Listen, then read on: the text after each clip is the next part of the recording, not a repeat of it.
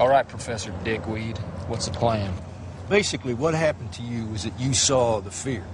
So before you can even think about any real driving, you got to make friends with that fear. So, get in the car.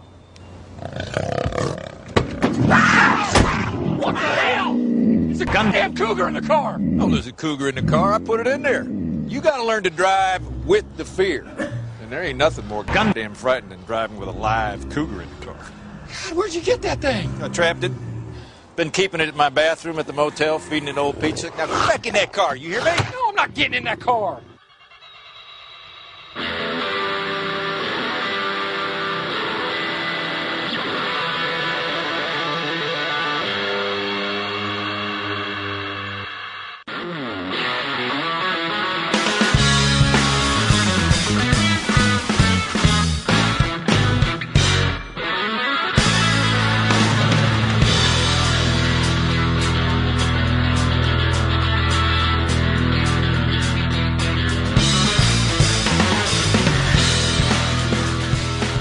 All right, everyone. Welcome back to uh, Gundam at MAHQ. This is episode 74. This is one of your hosts, Neo, and uh, joined with me always is Chris and Soulbro. Guys, say hello to the fine folks out there.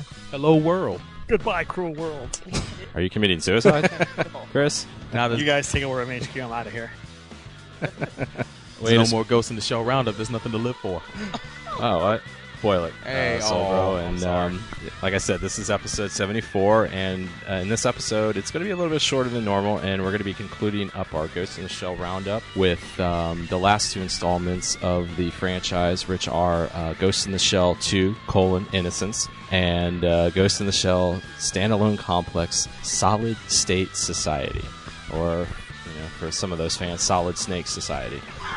But uh, before we begin, I'm going to be doing some uh, Neo's news here and uh, some of the listener submitted articles. And I just always want to thank everybody for their submissions. And please don't take offense if all your submissions are not used, because for the sake of time and and all of that, um, you know, I appreciate the the the vigor and how motivated people are to, to putting some of this stuff on there, but. Just because we don't use all your submissions doesn't mean that uh, we hate you or anything like that. Maybe Soul Bro does, but I don't. But um, Is that so? I know Switzerland. Switzerland doesn't hate anybody. Word. But who hates Switzerland? The French. The French hate everybody.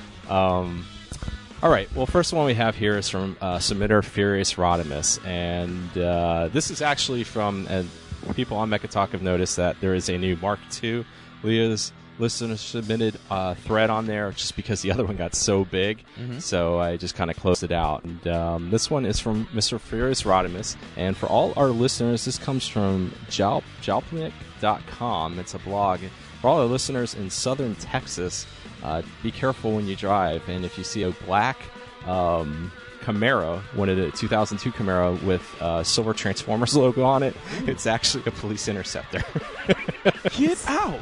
yeah. So, um, you know, I'm sure uh, Chris knows about this too. In Florida, this is a pretty uh, uh, common thing of seeing cops and hooked up uh, F-150s and all types of cars. And next thing you know, you're getting a $150 speeding ticket because you're going um, 90 miles an hour on the expressway. So, um, just uh, if you see this, uh, it, like it says here, uh, somebody's one of the people in the article is talking about how it, um, it, it it's going to be a great recruitment tool too because uh, it's probably going to nab as many of those as it would speeders because I guess the cops are having a fun time trying to uh, to drive this thing. So um, it's uh, pretty cool.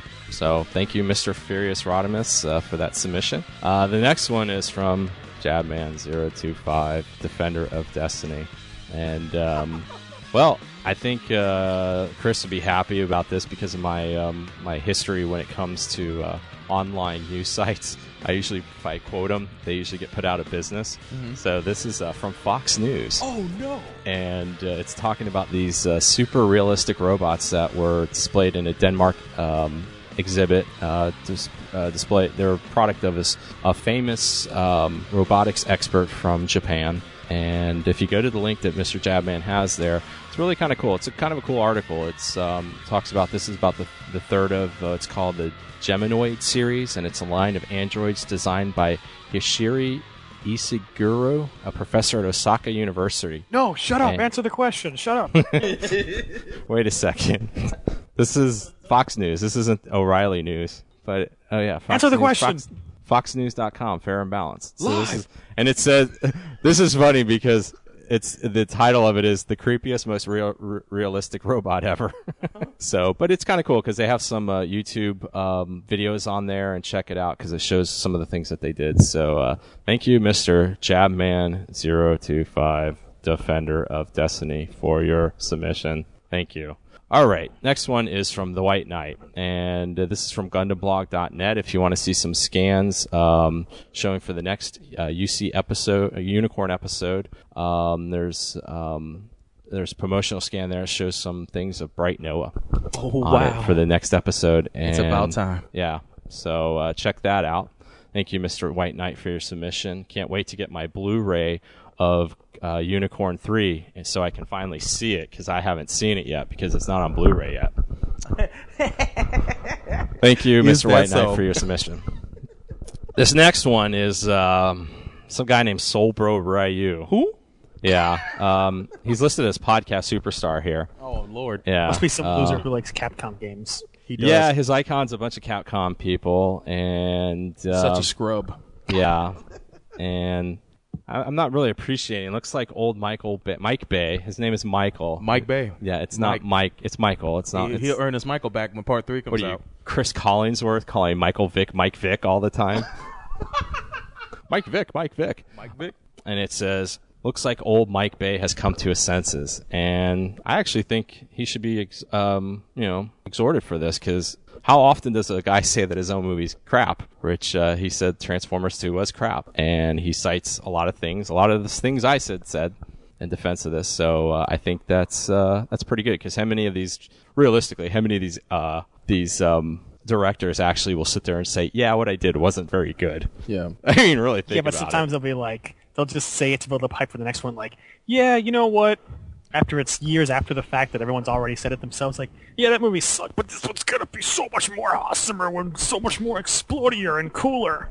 Well, he does say that, but the thing is, is you know, this movie, that movie was only out for like a little over a year, so it wasn't. I don't know. I, I think It's been give- almost two years since Revenge of the Fallen. It's pretty safe Yeah. to like bash the movie now after so many millions of people have. Yeah, Yeah, I mean, it, it, so- the DVD sales are already come and gone, and, and the movie made a you know a, sh- a shit ton of money. So I mean, you know, Movie's made all its money. He can get away with saying that without any bad Oh, publicity. Yep. So And he it's not exactly a, a, a a praiseworthy move, in my opinion. And although he's going to get the, I think the it is. masses to go see that movie and you know uh, full force, I think he wants to at least get some of the nerds to come back to go. see Well, actually, I part think it shuts them up too. Oh, you it shuts so? them. It shuts Yeah. all those idiots up because it's just like, okay, it was But I have bad. the I, Bible agree. here in my hand. Oh no, where did you come from? The the big thing. the It's big made thing with I- heart.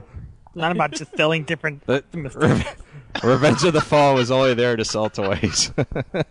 I mean, I, I love that he admits in the article that the writer's strike uh, was coming hard and fast. He says uh, it was just terrible to do a movie where you have you got a lot of story in three. we- You got to have a story in three weeks, and um, you know it's a big thing. Not that exactly everybody fun. says. Yeah. Yeah. So, So but he just he helped to reiterate that, and I think I think it was smart in the long run for him to say that.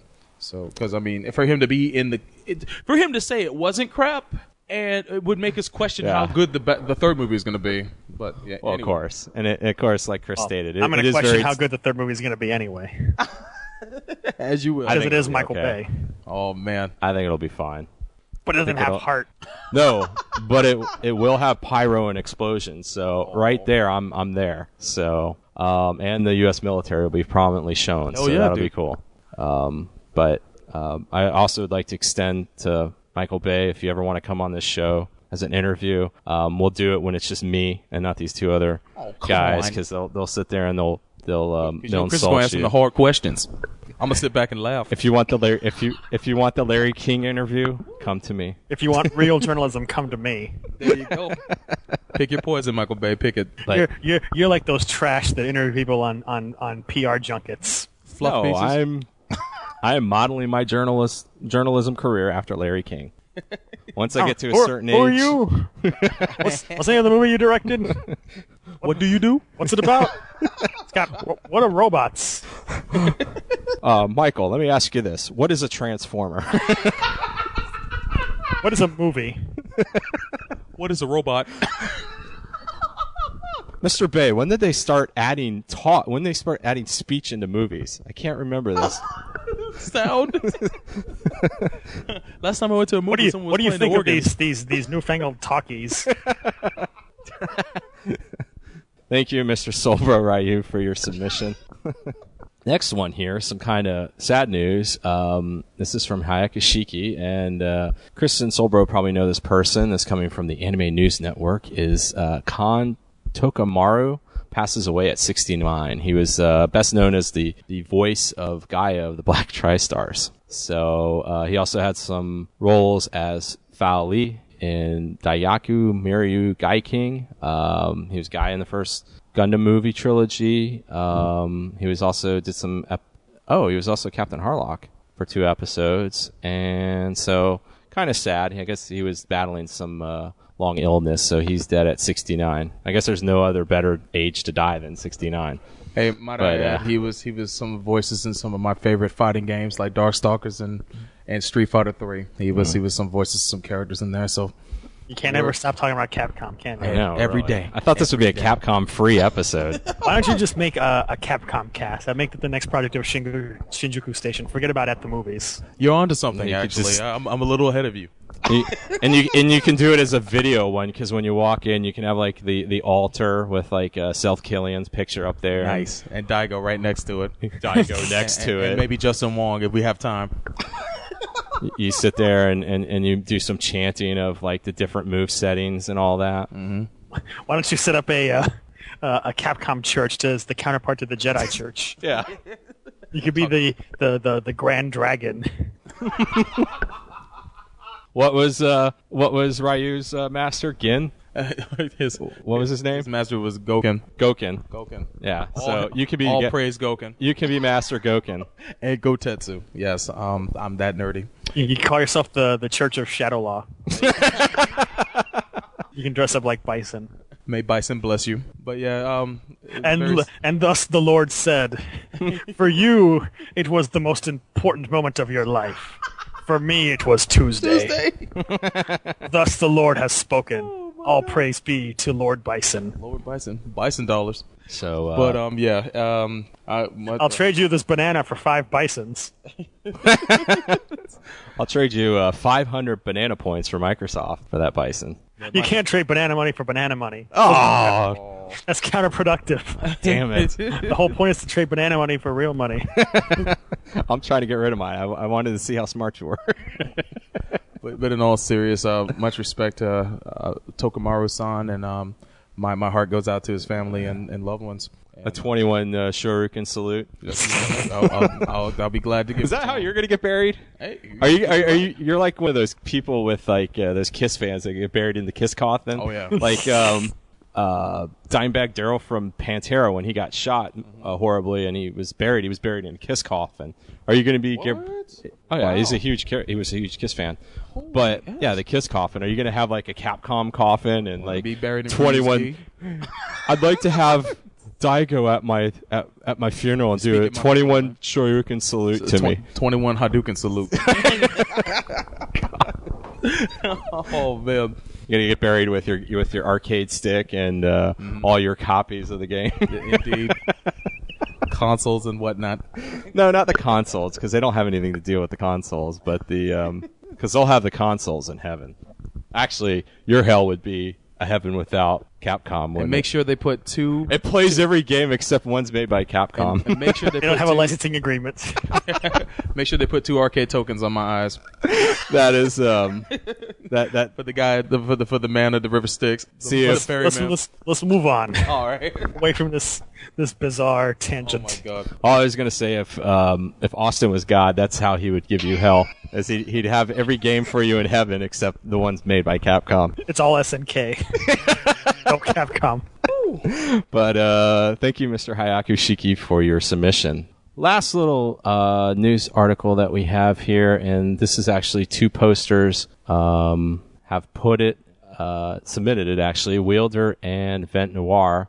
Uh, I guess they're in the May issue of Enter Enterbrain's Otona Fami magazine, um, Yoshiyuki Tomino revealed that he plans for a new directing directing a new Ideon work. So um, I hope it's not a day on a new translation. Oh no.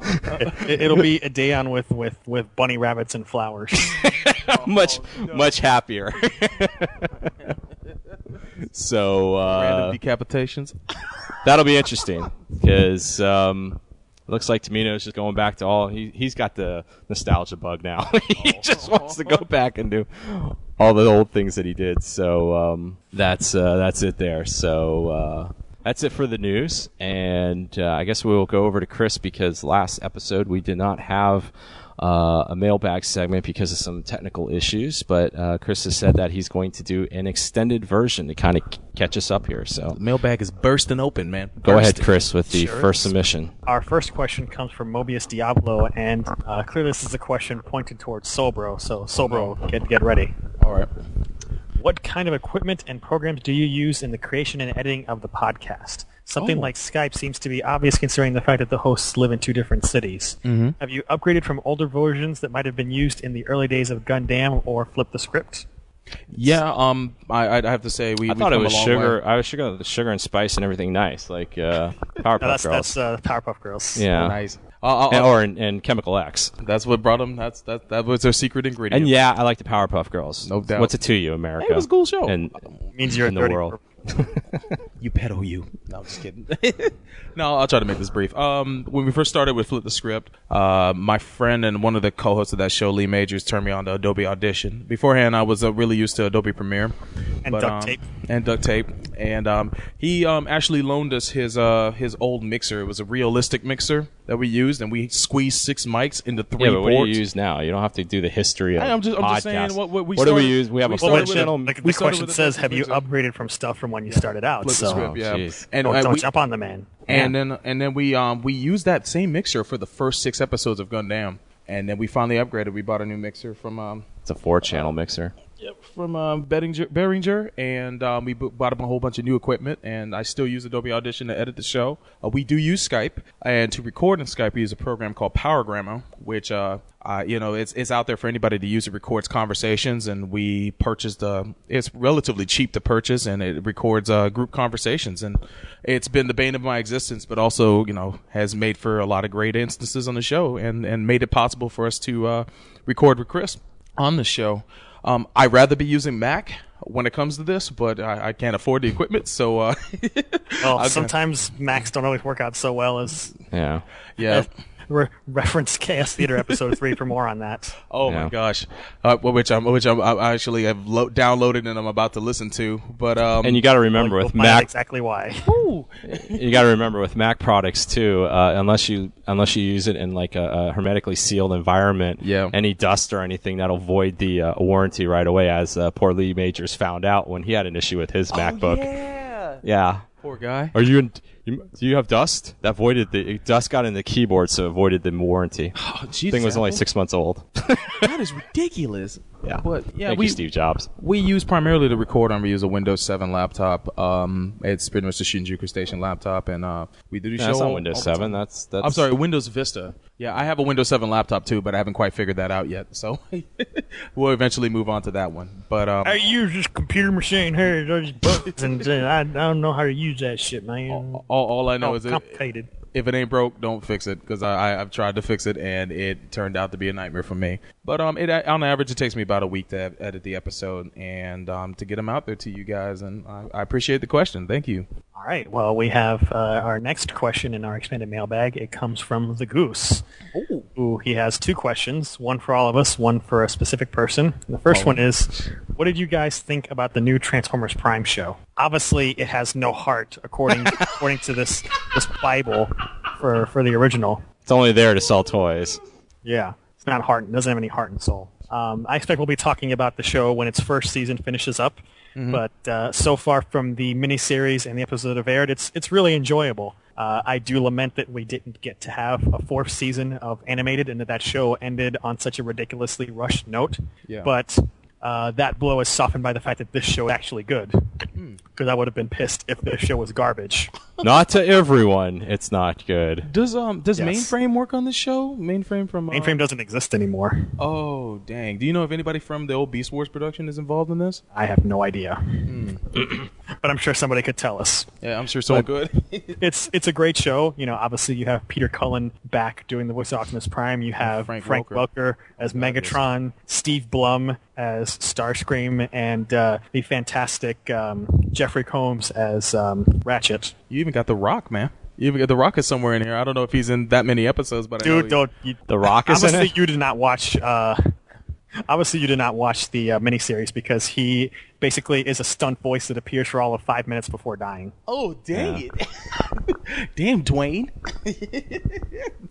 well, I didn't realize They had him that. playing, I think it was Cliff Jumper, so it's like a known character that you think would be someone who would stick around, and then he Yeah. is in the first episode, Holy, literally shit. in like five or six minutes of showing up. Oh, wow, man! I didn't realize it went down like that. I guess that makes total, sense. It was a total stunt. It was a total like uh, TM Revolution type stunt Nice. casting. Thank you, Gundam Seed. Thank you.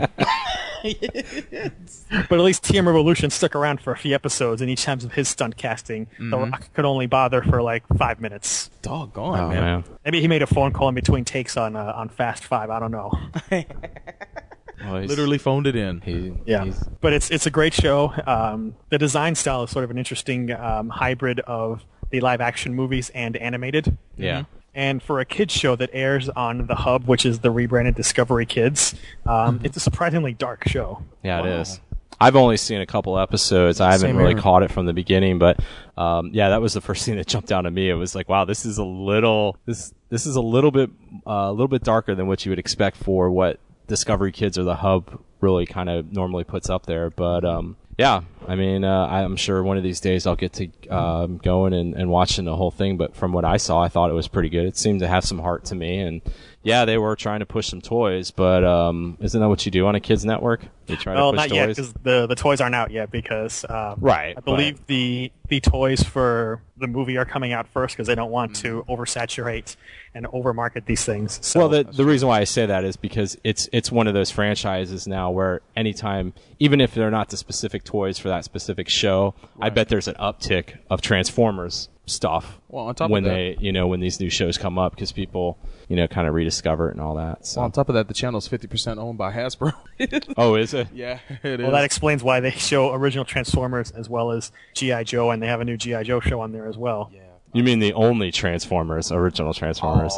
That's the only one, according to Because it's the only one that has heart, according to that Bible. because the Bible tells me so. so obviously, Soulbro has not seen the show, so he has no thoughts on it. No, no, no. I, I've seen, I've seen, um, I've seen two episodes. I was just happened to be on. Obviously, TV not the ones with the, with the with the Rock. Oh heck no! And I, I watch, I watch, I didn't watch any of the the miniseries. I missed that whole week, but I saw, I caught some of the episodes that were, you know, aside from that, and it it's it's a lot better than I would have anticipated. I think it Must have been a slow DVR day. Hey, it must have been. It's cool. Next question from the Goose. He says, Neil, could you explain in detail what problems you had with the movie No Country for Old Men and the anime Wolf's Rain? Now I'm going to ask you to limit your answer here to like three minutes. I'm gonna turn my mic off. Uh, well, Wolf's Rain, I liked it up until the end. I thought it, it it just was like a lot of animes where it's they're good up until the end. I thought kind of the end was just it was just it, it didn't fit how good the show was. I thought the show was pretty good um, up to that point, but it you know so many animes that we've had where they're great and it's almost like um, what the hell. Uh, I hate to use this as a reference, but uh, the guy in um, Nadesico when he talks about Geki Ganger, he's like, "I never watched the last episode," and then when he watches it, it's because it's to- you know he loved the show, but up until the last episode, it was kind of crap, and you know, and I, I thought it was that was the issue with that. I don't really dislike Wolf's Rain, so I don't know where that's coming from. I just thought it was a good show up until the end. I thought the end could have been a little bit tighter, um, and maybe not as kind of just. It just seemed very Fell short of its potential. yeah, kind of phoned in a little bit. Um, no Country for Old Men. Oh, jeez. Where do I begin? Okay. Remember, you're down to two minutes. It's I'm down to two minutes. three It's minutes no problem. overall, not three minutes each. Um, I thought that the baddie was a little overhyped. the The best part was the, the, the part with him and the old man in the convenience store. But it, the pacing of the sh- to me, the pacing of the show was very slow. Um, I really didn't give two craps about any of the characters in it. So it was like as these people died, you didn't really care too too much. Um, I think uh, for a show or for a movie that was supposed to be, you know, such a, a a you know a departure of movies people were saying at the time and it was just like it didn't seem it didn't seem like that to me I, I, I just there was nothing that really compelled me to want to ever watch that movie again and it was so slow and just kind of so cliched it almost seemed like uh, to me that as I'm watching it, when I'm looking at the clock, when I'm watching something, and then I'm clicking over to see how much this has got left on it, um, that's not a good thing. So I'm sure you think it's the greatest thing since sliced bread, but uh, there was an article that came out, I believe, a couple days before the um, before the actual Academy Awards this year came out, and it did make the list of one of the most overhyped and one of the most um, uh, not deserving Best Picture of the Year awards on there. So uh, I think, in essence, my opinion is probably the opinion of a lot of people out there. Not the majority, but that's okay. Not so, mine. That's for sure. Yeah, I mean, Clearly, you are wrong and evil for not worshiping the very ground that the Coen brothers walk on. oh. Well, just but and see the, the and, and the and the troll thing would be, and, and I'm glad that you bring up that that troll point there, uh, Chris, because in the troll world, because I don't like this movie, then I probably hate everything that Coen Brothers have done. So that you know, because that that there's absolutes in troll. Well, do world. you? Have No. you now, or have you ever hated a Coen brothers movie? I don't like No Country for Old Men, but it doesn't mean I don't like the other ones they've done. So, I mean, it's He likes raising Arizona. There you go. Yeah, I, I mean, you know, I'm sorry. I, you know, I don't think it was that good, and and like I, s- I, like I'm I going to do a Peter here. I'm going to force you. Tell us one good thing about No Country for Old Men, and it can't be. It ends. I just told you the. I think I think the scene with The friendo scene. the friendo scene when he goes into the convenience store and he's messing with the old man. There was tension on it and everything like that. But then after that the movie just kind of fell flat with me on the tension thing. It was like wow you had this really intense really kind of weird scene because you didn't know what this guy was going to do. You know he's a killer. And this old man is kind of clicking in his head oh this is a guy i may not be should be messing with. And he's messing with me and i was kind of doing it back. But uh, after that it just was like what the hell? And then woody harrelson and like what the what is going on here? So um yes thank you Right, time's up. no problem Okay, next question comes from Yahtzee88. I noticed when you guys spoke of mecha video games that you mentioned the Super Robot Wars games, but not any of the SD Gundam games. So my hmm. question is, what is your opinion of the SD Gundam games, or rather, more specifically, the G Generation series of strategy RPGs, which are very SRW-like, but focus entirely on Gundam? Have any of you ever played them or have heard about them? i've heard about them Heard about i 'em. haven't played them and Never played 'em. But if they're like I- SRW, they must be a lot of fun. i have no opinion on it because i haven't played them so sorry All right. Next question um, comes from Mula Flaga. Oh. uh-oh So don't uh, don't whine to us that we never ask your questions. I don't want to hear that crap from you ever again, buddy. Okay. On a recent viewing of something like the movie Top Gun and having seen Macross Plus in the past, it's obvious Macross Plus was influenced by Top Gun as there are a few similarities. Does the Gundam crew agree with this or not? Also, can you think of any brief examples of movies influencing anime creators or inspiring ideas for anime series slash OAVs? Um, sure yeah, there's certainly Yeah. some references. Um, but the thing is, you know, Macross Plus just kind of follows that mold of American movies in general, of like hotshot military guys who don't play by the rules because they're so awesome and they can get away with crap. yeah exactly Top Gun certainly wasn't the first movie to do that, nor was it the last. yeah there's there's no gay volleyball scene in Macross either. God, well, as for um, animes that might have been inspired by movies, um, That's a very, pretty broad question. That's yeah, it really is. too broad Um, to think of anything on the spot. damn, uh, t- Anything done by James Cameron? that would be the inverse. There- that could be something. I'd say he's heavily inspired by anime and puts his stuff in those. Um, Well, we're talking about movies, anime but- inspired yeah, by movies. movies. Yeah. oh, by um, movies. Damn. Um. Oh well. Uh. I guess there's there's a little bit of a Blade Runner and Bubblegum Crisis. Um. I'd have So to say cut a lot of Blade Runner and Bubblegum Crisis. a whole lot of Philip K. Dick in there. Um. There's a dollop of Uh, just of Dollop of Dick. of uh, Blade Runner and Bubblegum Crisis. Just just enough to to set it We already, over. we already did all the dick jokes in um, Chaos Theater.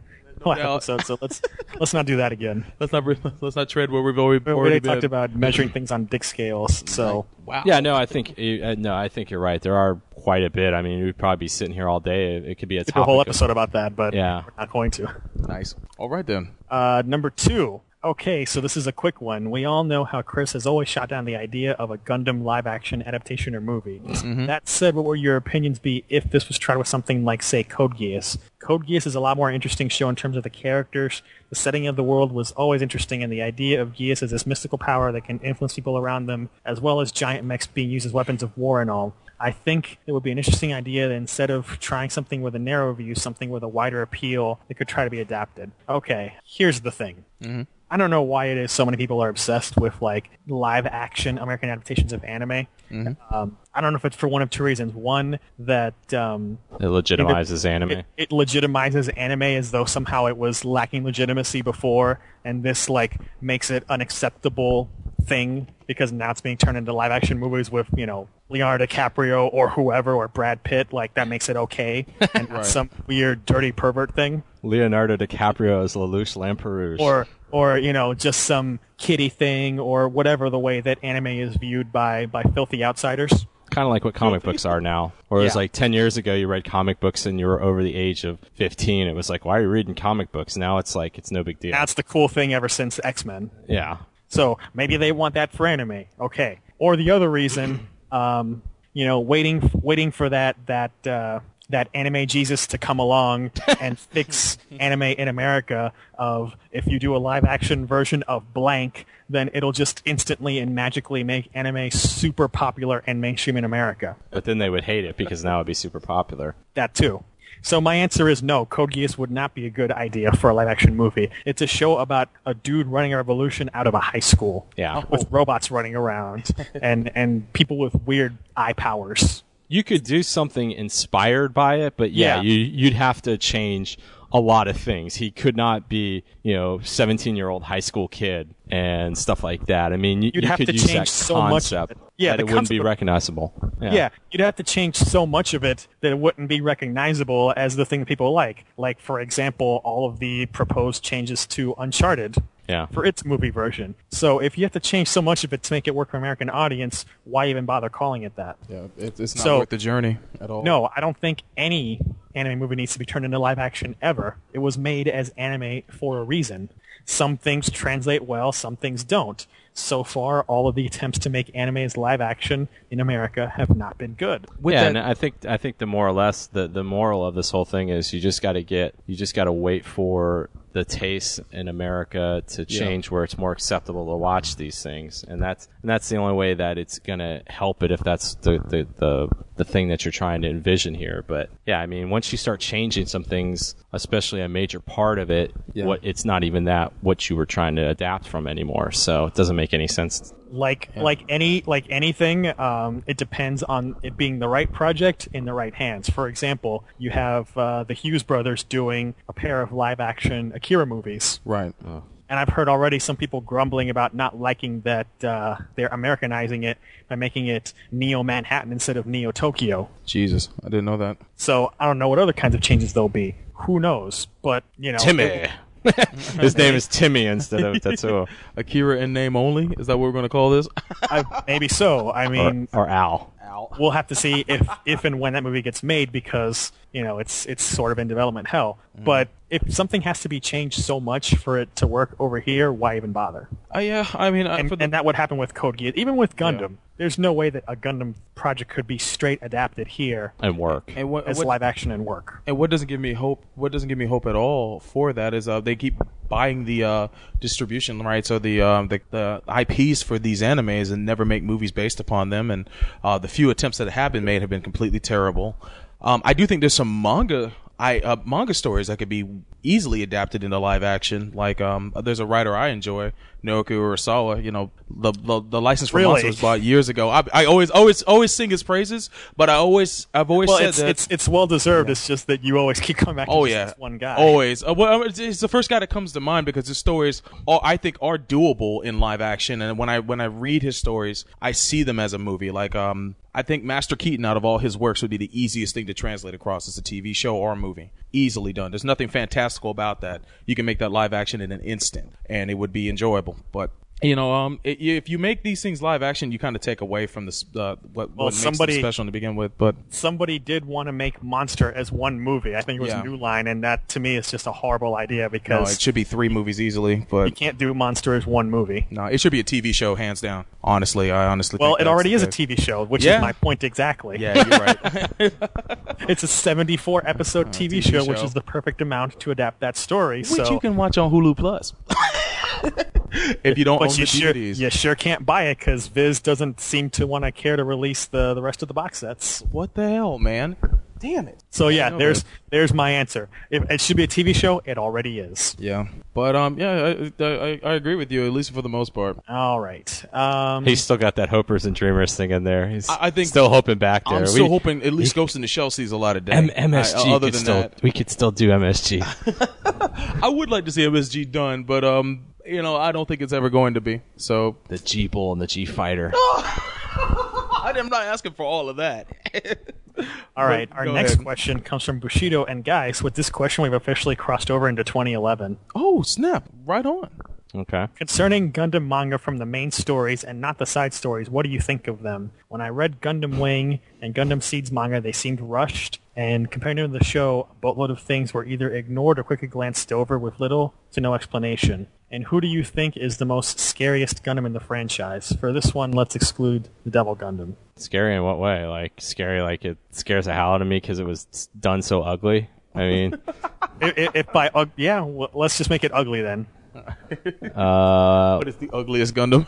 Yes. the ugliest Gundam would probably be I don't know. I, I, I, there, uh, there have been some bad ones, that's for sure. Um, yeah, is this? I'm trying to I'm trying to think of the MSVs because those are the really the bad ones. Yeah, there are some stinkers in there. Um, I know the scariest one was when uh, Lunamaria had the impulse. Ooh. Because it's it scared the hell out of me that she gives such a crappy pilot such a, Awesome a mass suit. weapon of mass destruction. But All right, that's acceptable as an answer, uh, Soulbro. Uh, I, I'd say half the suits from um, G Gundam, although they're not side story. Um, oh, Tequila Tequila. Gundam and stuff. uh, Tequila Gundam. Jesus oh no, what was the one? Um, Chris, the the Oh, your Bear Gundam? favorite, the one from Cuba.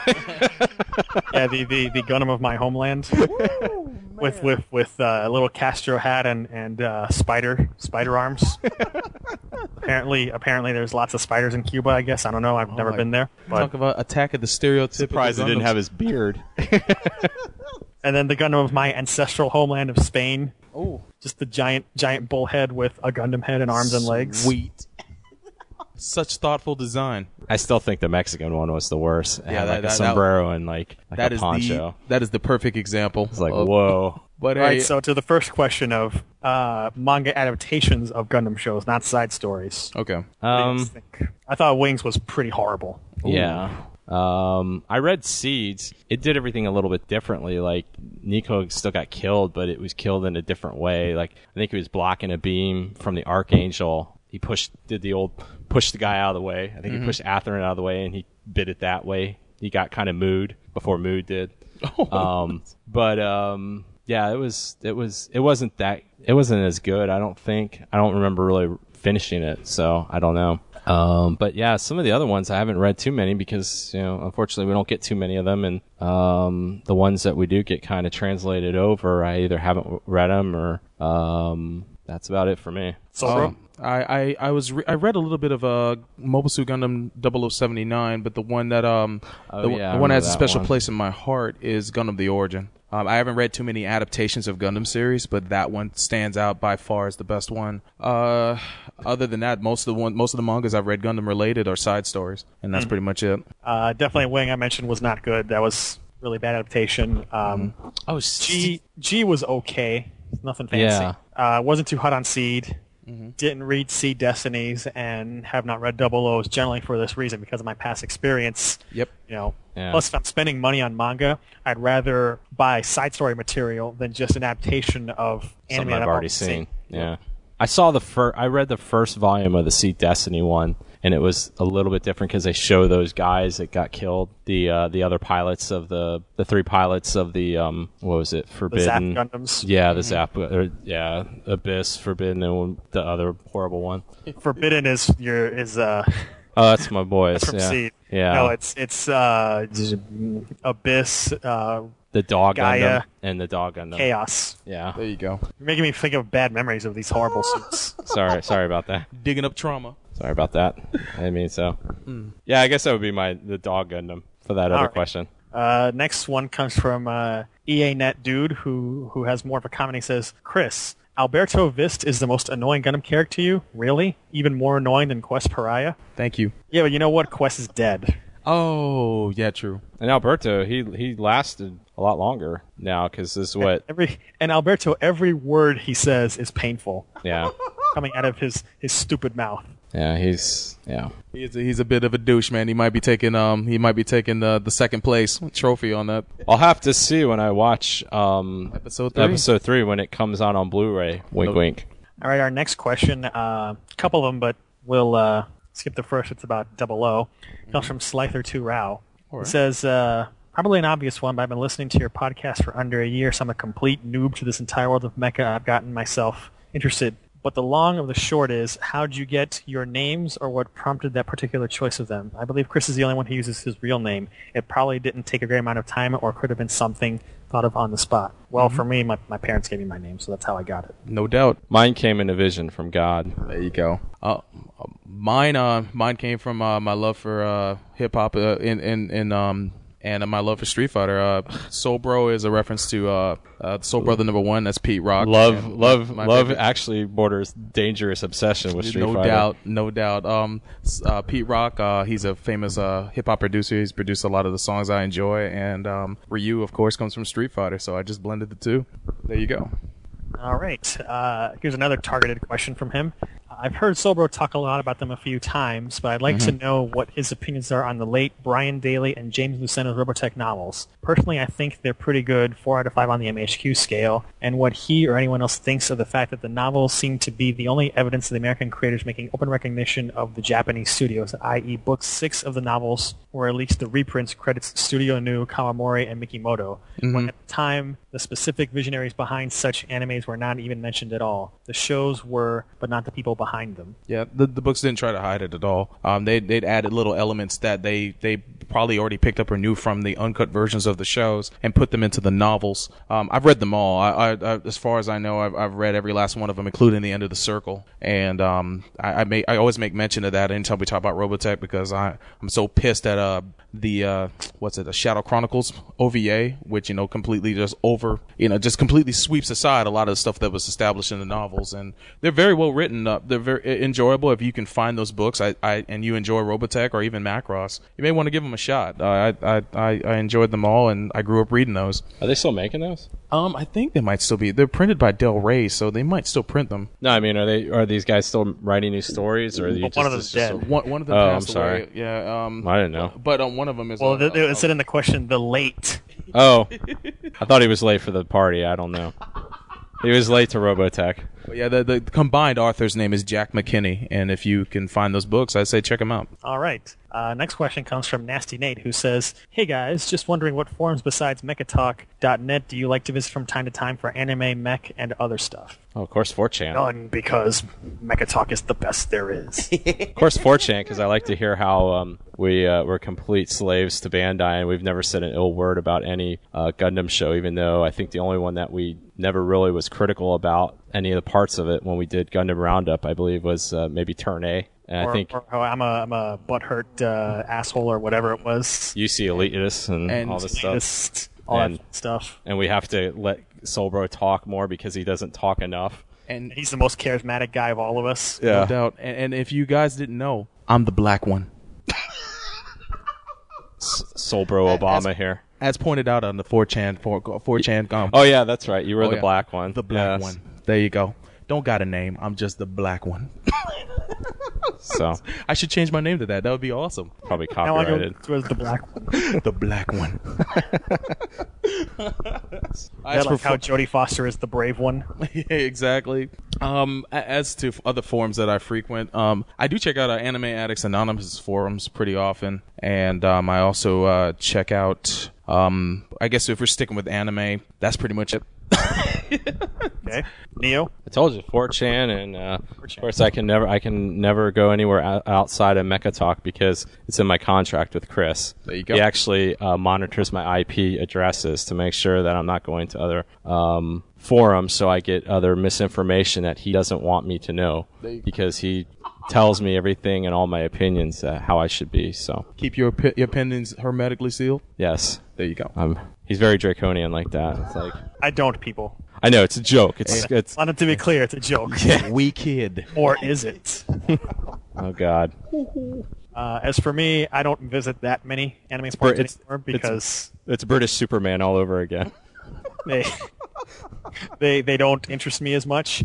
I do uh, lurk a lot, and I used to post a lot more on Macross World, which I know Nasty Nate is a part of. Oh, no doubt. So that's a good forum to visit if you like uh, talking about Macross all the time. And what else do we have? Keep on coming. Okay. The Prog Noob uh, has more of a suggestion. Uh, anyway, I'd like to ask some advice on general buying of model kits. It would be great if you guys can discuss a little more about modeling on Gundam, great buy an segue. MG kit, or paint a cheap secondhand toy into something that looks like an MG model. I'm pretty sure that a 5.99 EVA Unit 2 figurine isn't very good. Well, uh, we're probably not going to be doing uh, much more modeling topics on here because now we're making a whole podcast out of that. So Hey. I would suggest you listen to that podcast, Laplace's Box, when it comes out in April. And probably too, um, we've when we've had Andreas on, we've had links to his things, so he'd probably be the best person to shoot an email about or you know comment on something like that. So Yeah. So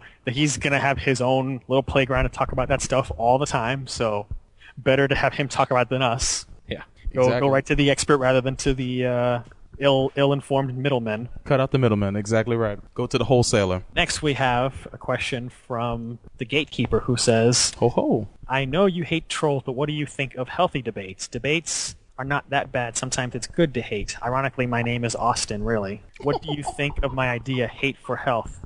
Ask the general to join, please. Well, he can't be here for this question, but uh, answering on his behalf, um, I think that he would say that hate is um, a way of life, and um, I've taken to calling him the um, when it comes to ga- hating on, on games, he's the Rorschach of, of video games. Sweet. and and he's happy to he, he's happy to embrace that title. and and you always have to remember with uh, with the general, it is always educated hate. This isn't a guy that just hates because he saw a picture or something like he that. He watches horrible shows, hate on them, knowledgeable. so much, so much better things to do with your time.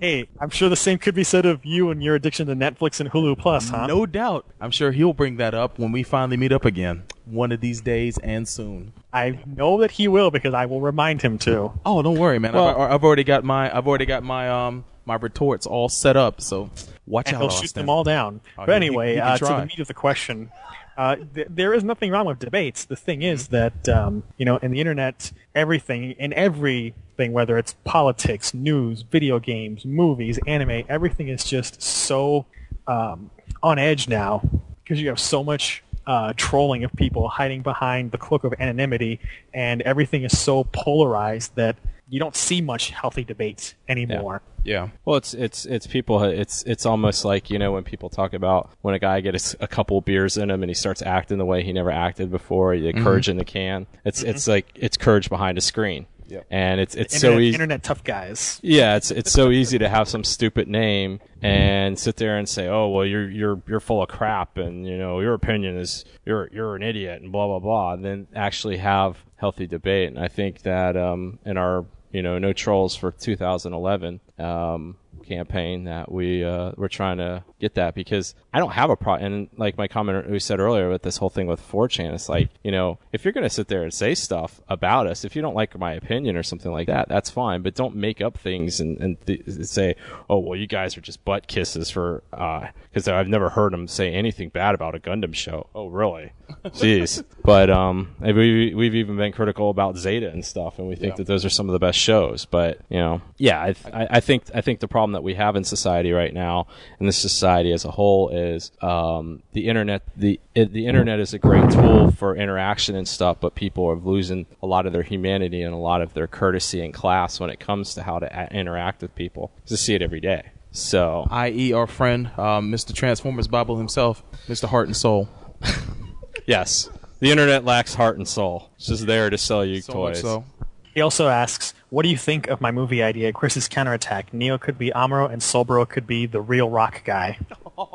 Really? That's what I can be. I don't know. I don't know if I want to be Armoro because he's got bad hair, and he's he's he's too stuck up on Lalah. He kind of But- worked his hair out by the time Yeah. Char's Counterattack came along. Beforehand, I- yeah, he, he had, he, I just, I just want to say one thing, gentlemen. Mm-hmm. I do abhor violence.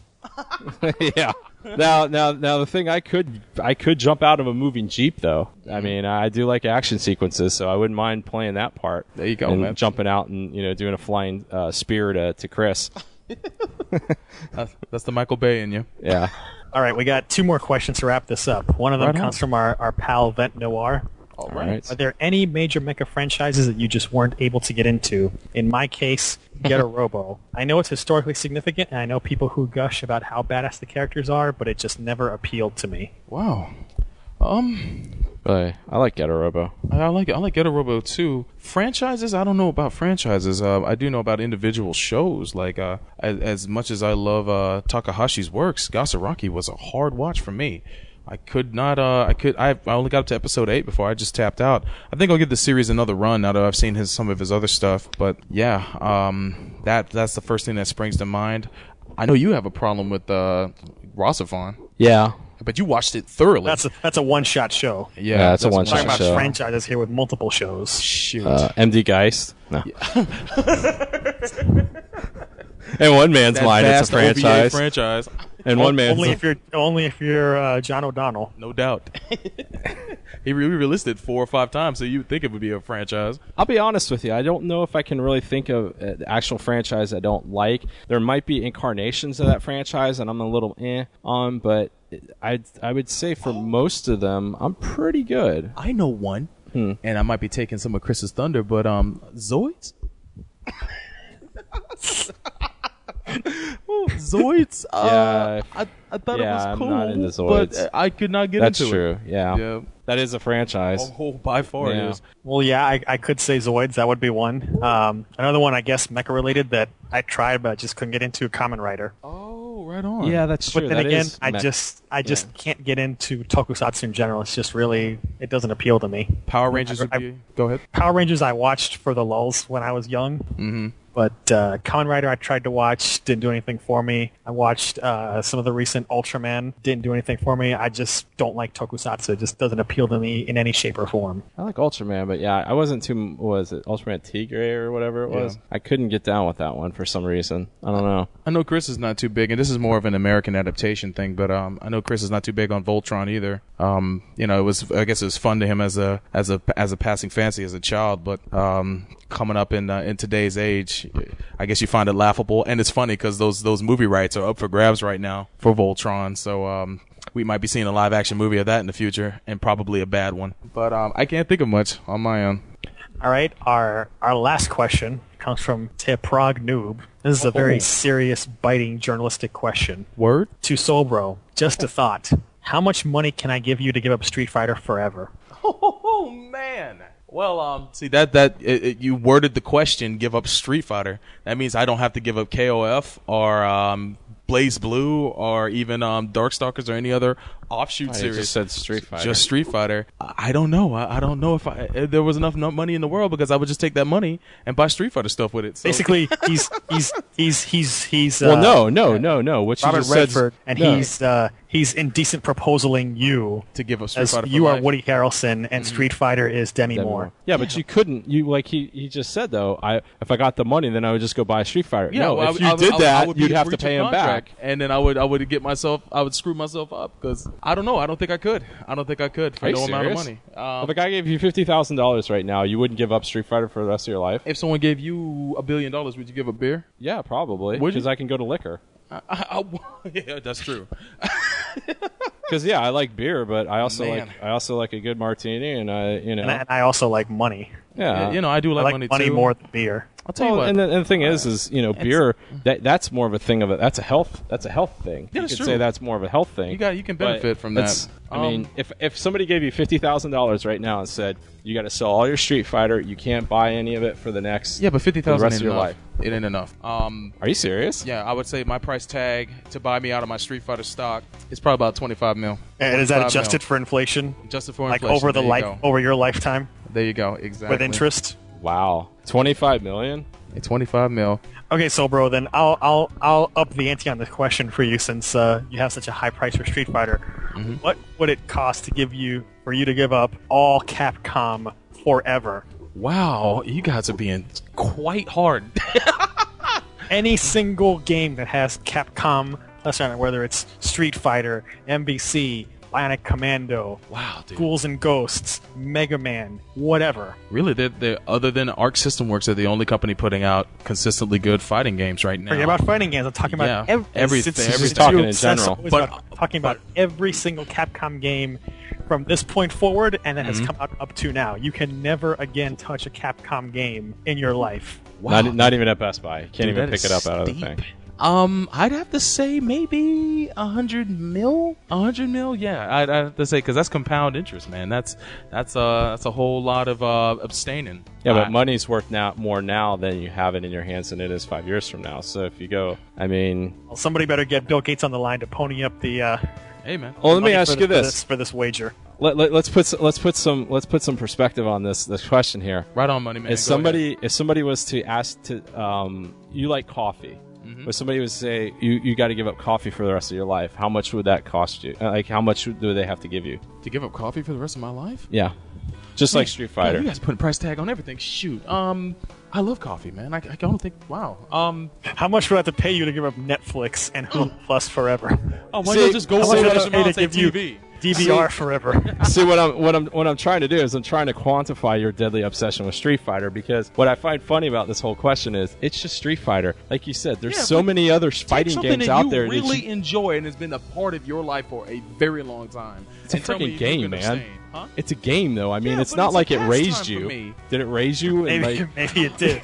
I don't know. I mean, it's 25 million, though. I mean, my God, Oh my god. it's not like it's not like um, you'd be giving up fighting games or anything like that. It's you know, Well, what can I do? Um, I, I can't. I can't. Uh, I, I don't know. Um, to give up coffee, probably fifty mil. Um, to be honest. Jesus Christ, man! Yeah, very I- expensive. I am expensive as hell, man. If it, it better be worth my while if I'm going to give it up. So yeah, that's that's my answer.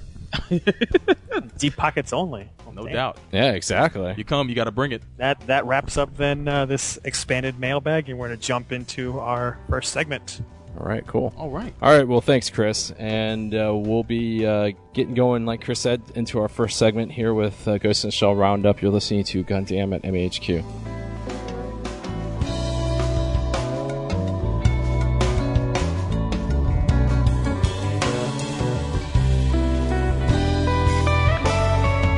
You're driving along, you're driving along, and all of a sudden the kids are yelling from the back seat, I gotta go to the bathroom, Daddy! Not now! God damn it!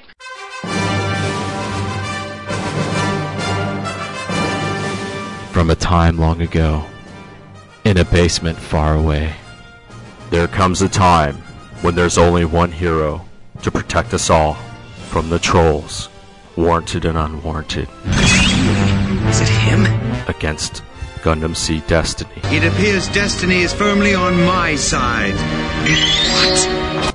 There stands a man who alone will defend the honor of said show for all to enjoy. You're something that shouldn't have been allowed to exist, boy! Just shut up! His name rings out and is like curses to those evildoers. If people learned of your existence, they would want to be just as you are! That name? Chairman 025, Defender of Destiny! You shouldn't blame me! This is mankind's dream! Mankind's desire! Mankind's destiny! Coming this fall on WSBR, your home for DVR hits. Wow, this is pretty cool. Greetings, I am Andrew Cook, the host of Pretentious Internet Theater. Each month, I bring you the finest in literature that internet fan fiction has to offer. Join us, won't you? At tinyurl.com slash pitpodcast. Remember, there is much drama on the internet, but only the best makes pretentious internet theater. Who shot you in the ass? Who? That who would be you. Me? I shot you? Yeah. I mean, I'm, I, was, I was shooting. Yeah, I, was, I did a lot of shooting. I mean, but I, I, I ain't saying I shot you in the ass. I mean, I, I ain't saying I didn't shoot you. But Gun- damn! Somebody shot you in the ass. Tell me about it.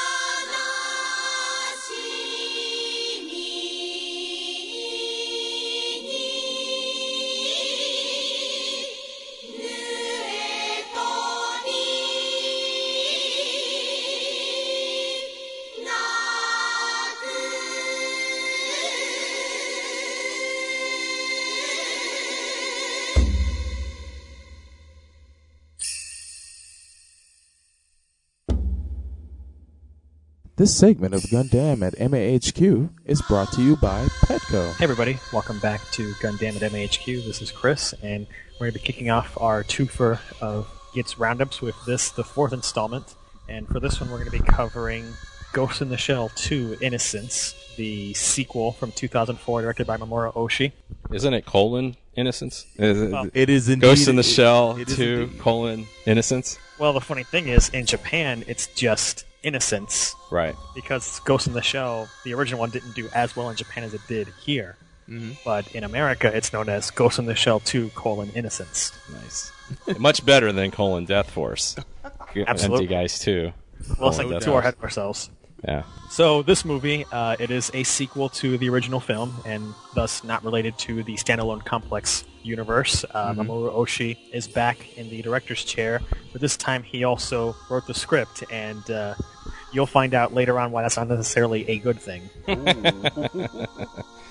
so, um, this movie takes place in 2032. It's been some time since the end of the first movie, and the Major is still gone. So now Bato sort of has taken her place at Section 9, and Togusa is his sort of un- unwilling partner in an investigation. And the thrust of this movie is it's the story about a company called Locus Solus that um, is sort of making these uh, pleasure dolls, but to make them have a little bit of an extra kick, they kidnap little kids off the street and all over the place, and they have a factory where um, they do this thing called ghost dubbing that um, sort of like copies the ghosts of these children into these horbots to make them more human. the problem is that um, the more you dub the ghosts, uh, the more it degrades the quality of the original to the point where eventually um, these kids are left like completely mindless. It's sort of like when you copy on a VHS tape, if everyone still remembers what those things are. you copy on it over and over and over again, the video quality gets worse. Exactly. So uh, this company, Locus Solus, uh, they have a ship that operates in international waters, so that they're not subject to any nation's laws. And to get to that endpoint, Bato and Togusa have to go through this journey of uh, fighting yakuza, um, getting caught in strange mind traps, having very long philosophical debates amongst themselves and with criminals Mm-hmm. and uh, with very pretty CG backgrounds. and then once Bato goes on his uh, Solid Snake, Oh yeah. And I say that because Bato and Snake's Japanese voice actors are the same. Same man. Yeah. He goes on his Solid Snake raid on his sneaking mission, and um, he gets a little backup in the form of the Major, who takes control of one of these Horbots and helps him out for a few minutes. You can tell her she's she's possessed because of the blue eyes. um, that are I guess I guess that's the only uh, signature thing on that that particular robot that she took over. But um, Well, the fact that she was also kicking major ass. yeah, she was. She was. She, Even though it's- So it- even though it was just a little simple Horbot. yeah. yeah. So that's the basic thrust of the story. Um, I want to mention the, it's kind of interesting. The movie had sort of a strange release pattern in America, Mhm. as it was originally licensed by DreamWorks and released under their Go Fish label to release, you know, foreign films. But all they ever released under it was this Millennium Actress and two non-anime movies. Oh. And the thing that pissed a lot of people off about this release was number one, it wasn't dubbed. Right. Yeah.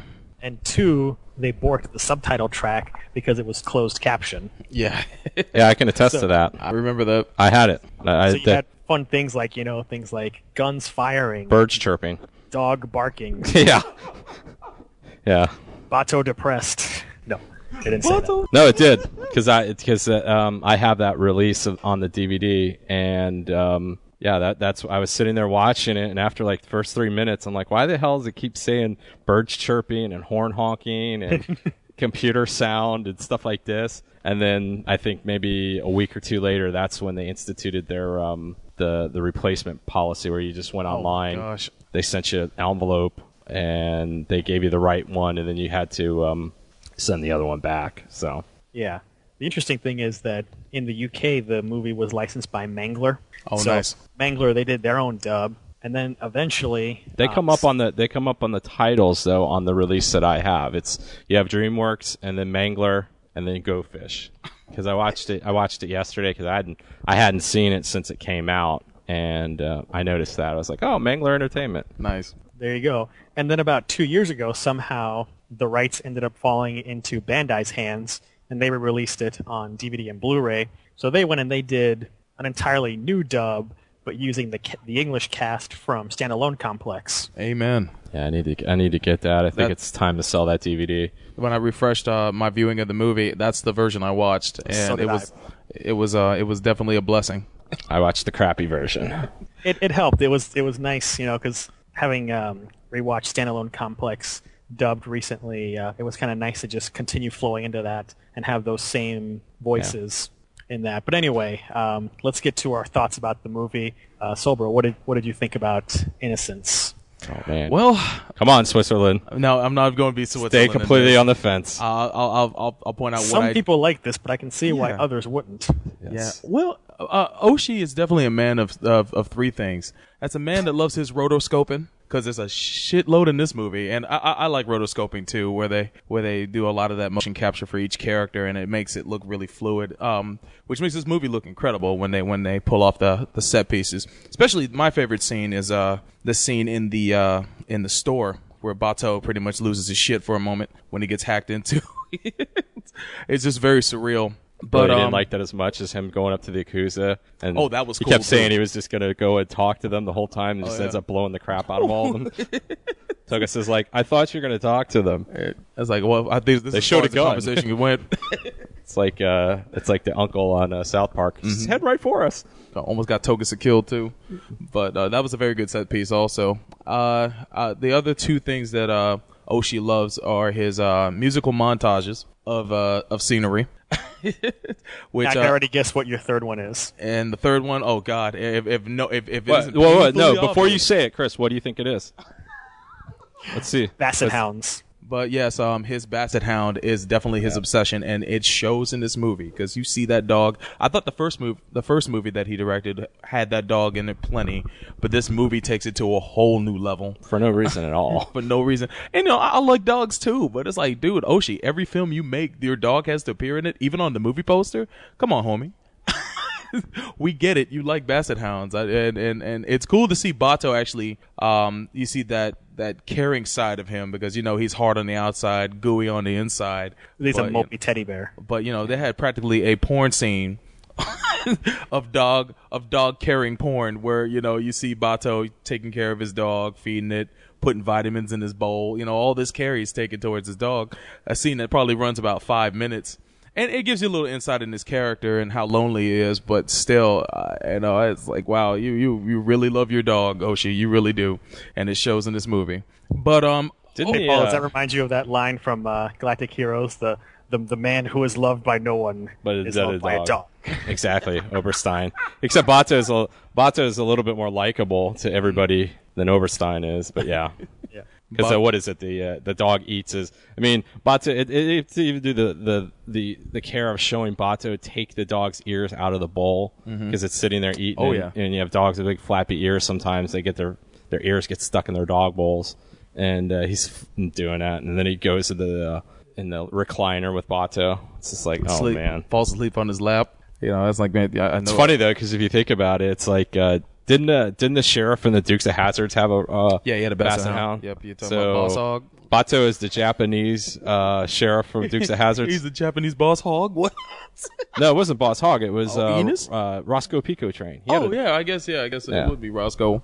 But yeah, I, he he he really loves his dog, and um, uh, overall, I think I think it's worth at least a watch. Um, is it as good as the first movie? No. well, Uh, that that's a lot of things are just worth a watch. it- it's not a bad movie either. It's just It's too it- there's something missing, and I, I I hate the fact that Section Nine, after getting used to watching standalone complex, where Section Nine has so many noticeable members that he scales back the members of Section Nine in his movies. There's no no no Bo um, Pa- Paz is not there. Um, Boma's Oh, no not Boma? there, and neither is Saito, one of the coolest people in Section Nine. Nowhere to be found in uh, in the. I can't remember if he's in the first movie or not, but he's definitely not in the second. Yeah, that doesn't bother me as much because mean- in a in a movie, I think because you have less time, you don't have as much time to maybe have those because you could have all those people and then you might be going, well, they have all these guys, but you never got to see them. You just got to see them in the background. Yeah, but the next movie we're going to be talking about, you had plenty of time to show them, and it's it's not it's they're they're comparable in length. So I, I think there there was time for that, but you know, But it's a different type of story. It's Yeah. supposed to be an introspective about Bato, and Yeah. everything. So and that's the main thing I like about this movie is that it is about him and pretty much how he's coping with Bato's the loss of the major and and you know just pretty much it's a focus on Bato and Bato is always an interesting character you know, no matter what the format. But um, it, it, it, I guess my major complaint about it is that it, you know you get to see a lot less of Section Nine, and uh, there's a lack of the major, which is understandable because you know she's pretty much you know she's she's gone from Section Nine, she's off doing her own thing, and she's practically a fugitive. So so she can't really be around, but she's helping Bato in her own way. And um, for the most part, I, I, I it's the Ghost in the Shell movie I probably enjoy the least out of all the ones that have come out. Um, it's it's gorgeous, but it's just missing that that oomph that I, I expect from Ghost in the Shell. And I'll, Okay. Neo. Um, it's funny because when I first saw the movie, I thought it was really good, and then I hadn't seen it since then, and and this was a couple years ago. Um, and now that I watched it again, I don't like it as much, and I think that I I- I think it's okay, but it's just what we talked about: five minutes with the dog. Yeah. like the whole kind of mine mine f sequence. It was it was just kind of it was really long, and I understand why it was done, but it, I think it could have been a little bit a little bit more um, you know a little bit better paced. Um, it does look gorgeous. I mean, you look at some of that stuff, and it is amazing, especially the um, when the parade is going on. Mhm. You know, the, those big floats and stuff. I The mean, musical stuff- montage. Yeah, Yeah. Um, I don't really have a problem that Section Nine's not in it as much because, like you stated, we do have the other shows. So Yeah. an hour and forty minute movie because I'm not seeing Pazu or those guys. It's not killing me, Mhm. and it, I I understand it's about you know lonely teddy bear Bato. so How do you feel about the long uh, philosophical conversations that all the characters get into in this movie? He must have been. Wa- he must have. Just, it, it, it, I felt like I was watching the Matrix, the third Matrix movie, at the end with um, what is it, the architect or whatever that guy, the guy in the, the guy in the white suit, Colonel Mhm. Sanders, and that whole talk, that whole talk they had to sit there and go through, and yeah, it just seemed like it was about twenty minutes too long, and you know, it music's great. Um, Yeah. you know, you would expect that from Ghost in the Shell. Um, Kenji Kawai from um, Double O, I believe. yeah, Yeah. and, and you know the the original movie And the, and the original movie, of course. and almost everything else that Mamoru Oshii does. Uh, Color Me Slipping. But you know, um, looks great, uh, holds up pretty well. But I'd have to say too, in the um, in the scheme of the three movies, I think it is the weaker of the 3 Mhm. Um, but that doesn't mean it's bad. Um, I think um, I, I think it's pretty solid, and I think it's uh, something that if you're a big fan of Ghost in the Shell, you'll probably enjoy it. I don't Yeah. know how casual fans would like it as much uh, because it is it is a little, little kind of preachy at points, um, almost a little um, not as bad as like Macross Zero, but uh, could be you know there's a little bit there. So, but that's pretty much it. My thoughts. All right. Uh, basically, I would say, and we'll talk about this more in the next segment, but I think that um, Solid State Society is the movie that this movie should have been. Yeah. Yeah. Because um, I've only seen the movie twice. I saw it during the original theatrical release when it was shown in a few theaters, so Oh, it was a great experience there. And then I watched it on uh, Blu-ray getting ready for this segment, Mhm. and it didn't hold up as well over the years. But I had some of the same, a lot of the same problems now that I did then. The Mhm. biggest problem with this movie is, out of the many that it has, well, first let me say what I liked because what I like, unfortunately, is outnumbered by what I don't like. Ooh. Uh, definitely, the animation is gorgeous. Yeah. Even from the opening scene when Bato is walking through that dirty alley, and you Mhm. see like the dirt and the grime on the walls and the flashing lights, it really helps build upon that first movie, showing that this is like a really, even though it's the future, it's a really lived-in future Mhm. and that it's not that it's not that far from our future to be unrecognizable. That it's almost the same. Yeah. You know that that there's all these for all of the glitter and the gold. There's a lot of really scummy areas too. you know, and it does that does that very well. The CG animation is great. You know, the opening sequence, uh, the parade sequence, all of the weird things when they go to that guy's mansion. Uh, the soundtrack, of course, by Kenji Kawai is great. He is a master of getting the most out of not too much music Yeah. you know, just some drums here and there to set a rhythm, to set a background, rather than other scores that are just really bombastic and loud, and they try too hard to be there. Yeah. That's one of the best things that he does. Uh, what I don't like, my chief complaint is there's not enough of a story to this movie. Yeah. If you think about it, it boils down to um, captive children are being um, having their ghosts copied into horbots, so they start a killing spree so that someone gets their attention Yeah. and can rescue them. That could have been the story of an ep- one standalone episode of Standalone Complex. Yeah. You know, Horbots on Killing Spree. Is that is that enough fodder for an hour and forty minute movie? Especially with you know, like um, they threw in like the yakuza angle. They threw Yeah. in like, the conspiracy angle of like different governments and this corporation having this ship in extra legal uh, territory Mm-hmm. you know, into international waters, and you know, it just seems like they're trying to stretch a small idea into a big feature. Yeah. It doesn't quite work. On top of that, uh, uh, Ghost in uh, Standalone Complex covered the whole ghost stepping thing as well. I mean, in, in a different way, but it, it seemed to be that episode of that show seemed to be more compelling than than you know the overall plot of this movie, which you know is is saying a lot when it comes to that. Even the uh, the manga where the story this is based off of um, was more compelling, you know, than than this movie. It, it yeah, um, it's just. It's God. I, I can't put my finger on it. It's just not there. But go ahead. Yeah. Um, also, one of the things you mentioned that you liked this movie was about Bato is one of the things that I disliked about this movie. Wow. And the reason is Mhm. some characters who are side characters, supporting characters, are that way for a reason. Yeah. You know, sometimes supporting characters can can rise to the task of being the star of something in their their own right. Mhm. Perfect example: um, Captain Jack Harkness on Torchwood. Right. You know, started off as a supporting character on Doctor Who, had a lot of charisma, had had a, an interesting story, became the star of his own show. We've seen a lot of examples of that. But Bato is the sort of character. Um, he's he, he is complex and he is an interesting guy, but not in the way that you want to follow a story about him for two hours Yeah. especially the way he is in this movie because he really is just a really mopey teddy bear who's just been eternally depressed ever since the major uh, parted ways with him at the end of the first movie and he's just not uh, a guy that anyone wants to be around even togusa when he gets seen up with him he's like look i'm not here because i want to be here Oh. because the old man stuck me here with you mm-hmm. you know that's that's how far this guy has fallen into his like self pity and his sadness, and that doesn't make for someone that's an interesting character to follow. Someone who's in that sort of an emotional state.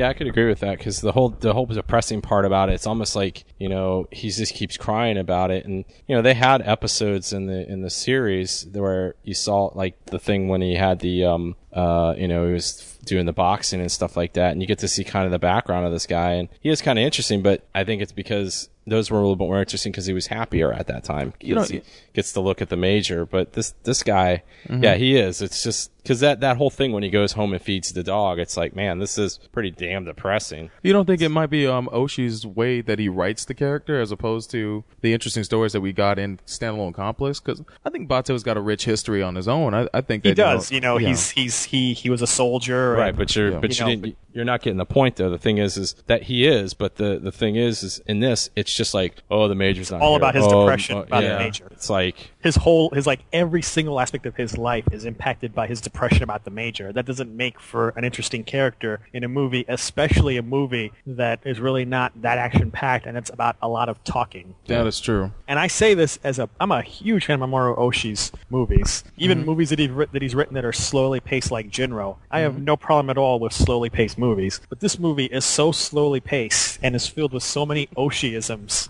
like the dog, to the point of I would say almost being self-indulgent. Yeah.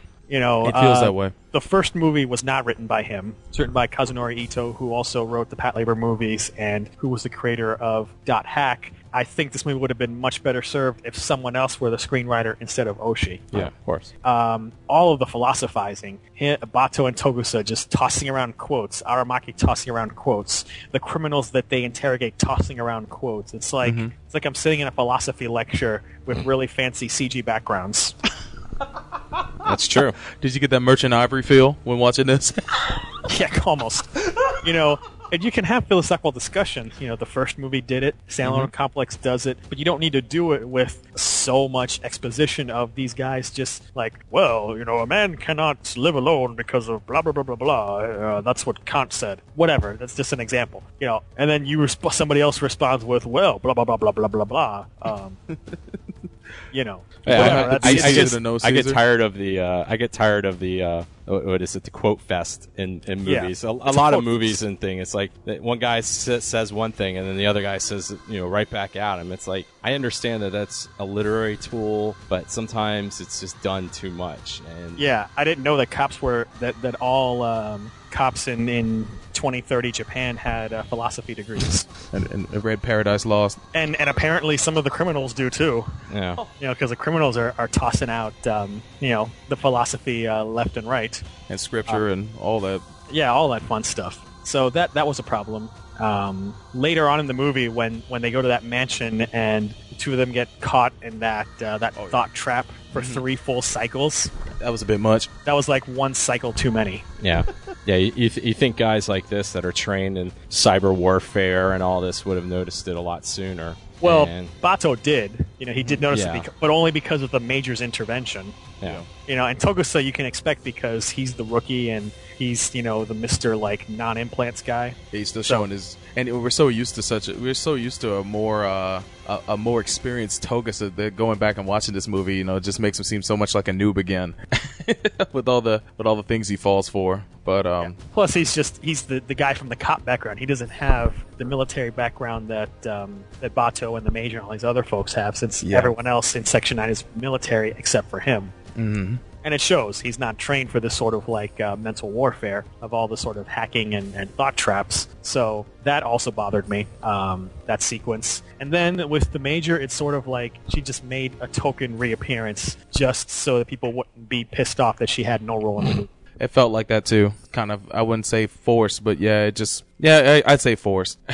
Like the fact that she didn't actually show up in the movie in her own body and she just showed up like um, com- commandeering one of the Horbots. hmm kind of Uh, a bit of a, a bit of a letdown, if anything. Yeah, that was a bit of a letdown. So kind of a why was- bother Yeah, it's like why bother? You know, if she was helping in the background up until then with some of the stuff she was doing, you know, why bring her in in sort of like this half-hearted way? Yeah. What else uh, bothered me about this movie? Um, I would say that's about it. You know, I think I think I hit all of the points of uh, things I didn't like about this movie. Doesn't mean it's not a movie that's worth watching, but you have to go into it realizing that it's not going to be anything like the first movie. Yeah. Yeah, it's not very action packed. I mean, there is some action, but there's you know the percentage is a lot less throughout than uh, previous incarnations. Yeah, you've got the the uh, show.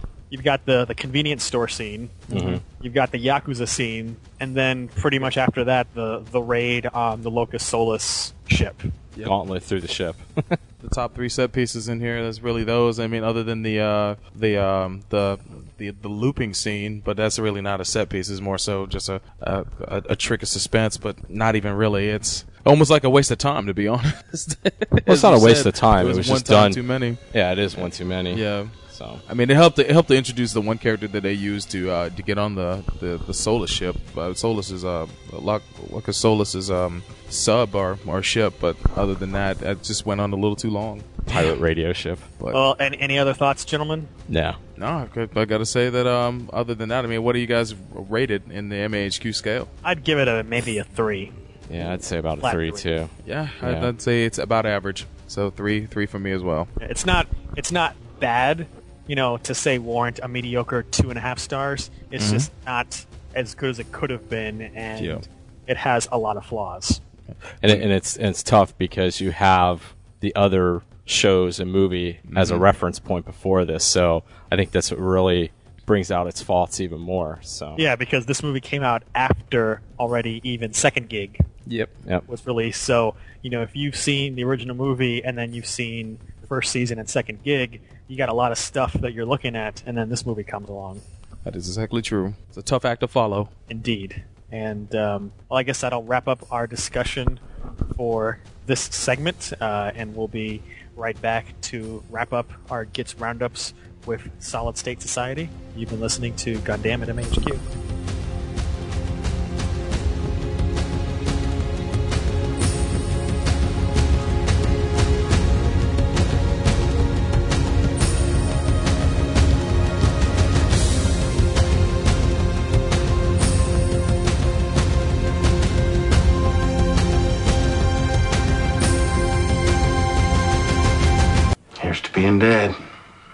You're taking this extremely well. Taking what extremely well? That I'm here. I don't give a goddamn if you're dead, or time traveling, or the ghost of Christmas past. All I care about is this whiskey. So bottoms up. Get the hell out of my house.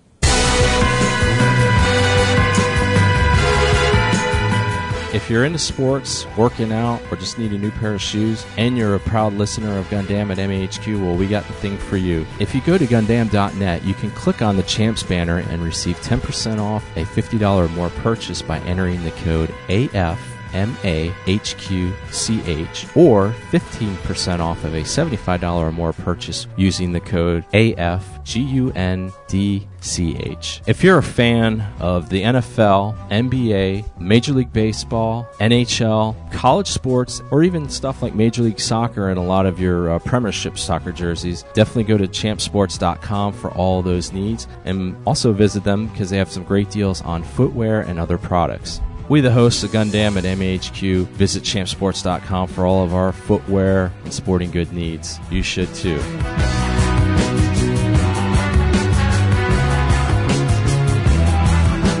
Whatever you do, don't let the reactor temp get too. You mean like this? We are so screwed.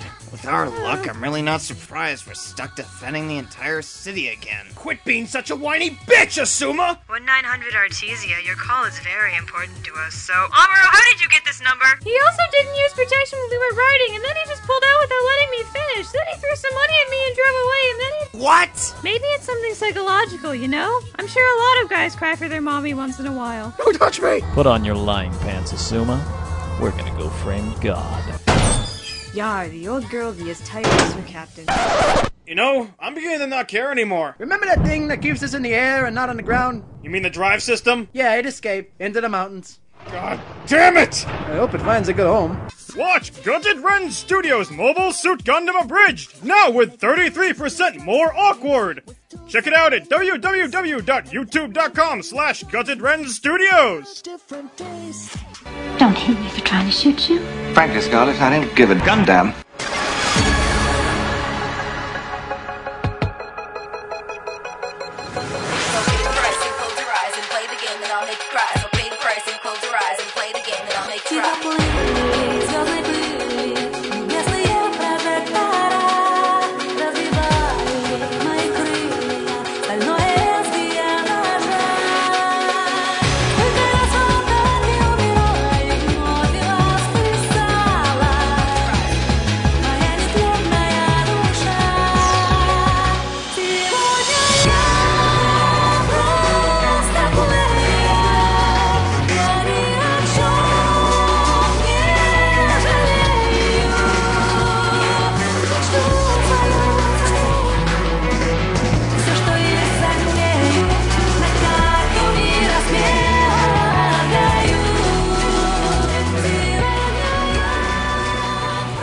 This segment of Gundam at MAHQ is sponsored by Champ Sports. Welcome back to our Ghost in the Shell Roundup 2 for 1 here on Gundam at MAHQ. Um, for this segment, our final segment for Ghost in the Shell Roundup, we're finally going to be touching upon the movie uh, conclusion. Well, so far, the conclusion of the Ghost in the Shell uh, standalone complex series, Solid State Society. This movie came out in 2006 and picks up two years after uh, Ghost in the Shell standalone complex second gig ended. Um, things have changed in Section 9.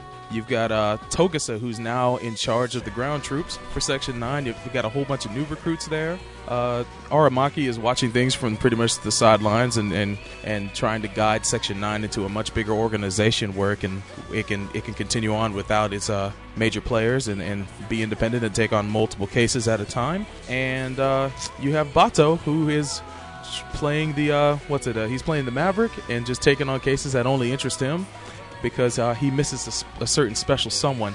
He's a mopey teddy bear. He's he's mopey, but not as mopey as in like the a- previous movie we he's reviewed. a low rent major. He's trying to be solo like she used to He's, be. he's, he's trying to have that ounce of cool that the major totally embodies by um, taking he's up not cases. as he's not as mopey in this one as he was in Innocent. So he's a, he's a little bit more. You could stand him a lot more in this one. hmm He's taking up cases uh, that he thinks will get him closer to his um, his beloved, as uh, uh, unofficially, of course. Motoko.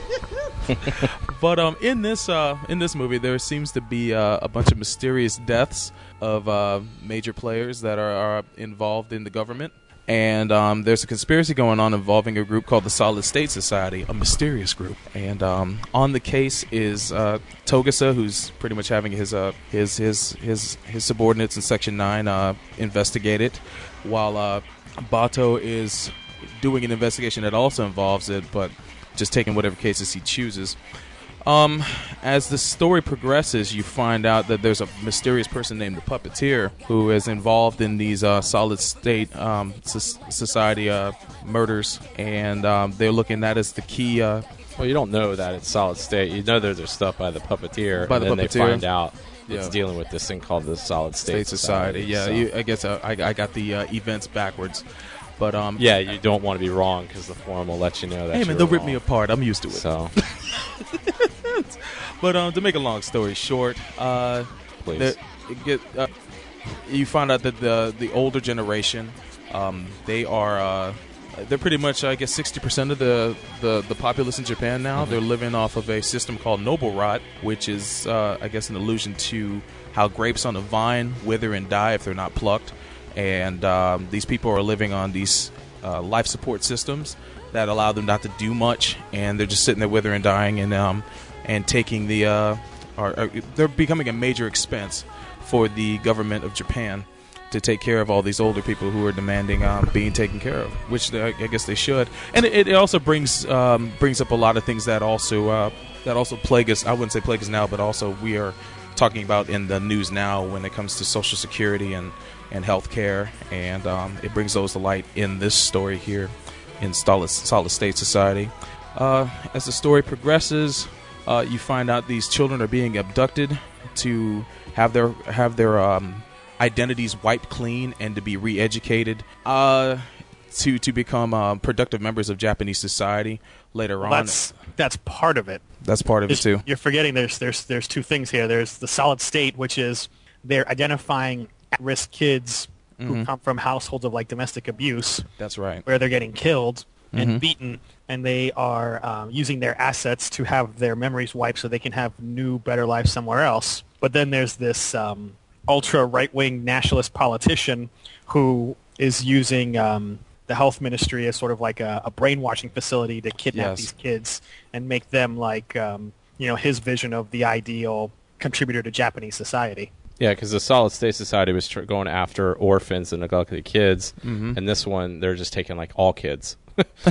so this guy's just taking all kids. He's taking all kids, no matter where they come from. Although he tried to feign ignorance, um, there was an assistant that uh, works under him. That uh, And also, too, the, the. Solid State wanted to pass the assets of these older people to the kids, Yeah. instead of it being absorbed by the um, the government when they, they died. So it's it's a whole there's a whole lot- bugaboo of stuff in there. There's plenty It's, of it's story. about intestate succession.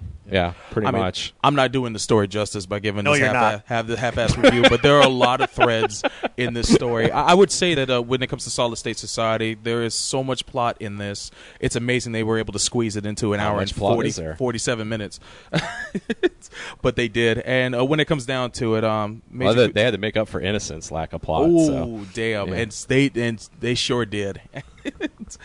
uh, we'll we'll get into the uh, specifics of the story as we go along, but I'm gonna turn um I'm gonna turn the mic over to Chris so that he can give his um insight on the uh, on this wonderful movie that is uh, Solid Solid State Society. Go for it, Chris. Well, as I teased in the last segment, uh, I mentioned that this is the movie that Innocence should have been. Oh yeah. And here's the reason why. Mhm. This movie takes sort of the same loose concept as a starting point. You know, Major's gone, Bato's depressed, Section 9 is moving on. Mhm. As a launching point for a very different story that works a lot better because, um, as you mentioned in the last segment, Section 9 got really downsized in terms of screen presence in Innocence. But here, they're all there. You see Aramaki, you see Togusa, Bato, Paz. Saito, Boma, Proto, even uh, the rookie Azuma who was introduced in uh, Second Gig. Mm-hmm. And, then- they all have stuff to do. and those mechanics for the Tachikomas. Hell yeah. Yeah, those dudes are always wearing those those weird outfits, Yeah. complaining about Bato and his, his oil. so, you know, they all have their parts to play, just like as a TV in the TV series. You know, a well-oiled machine that um, is doing its job Mhm. and is moving on, even though they've lost their leader. So, I do like um, some of the changes, like that Aramaki is grooming Togusa to be a leader, and Togusa, in in accordance with that, he's gotten some prosthetics and he's abandoned his old obsession with a revolver. Yep. And he's sort of taking on more of a leadership position. And um, He sure hasn't abandoned that mullet. no, he hasn't.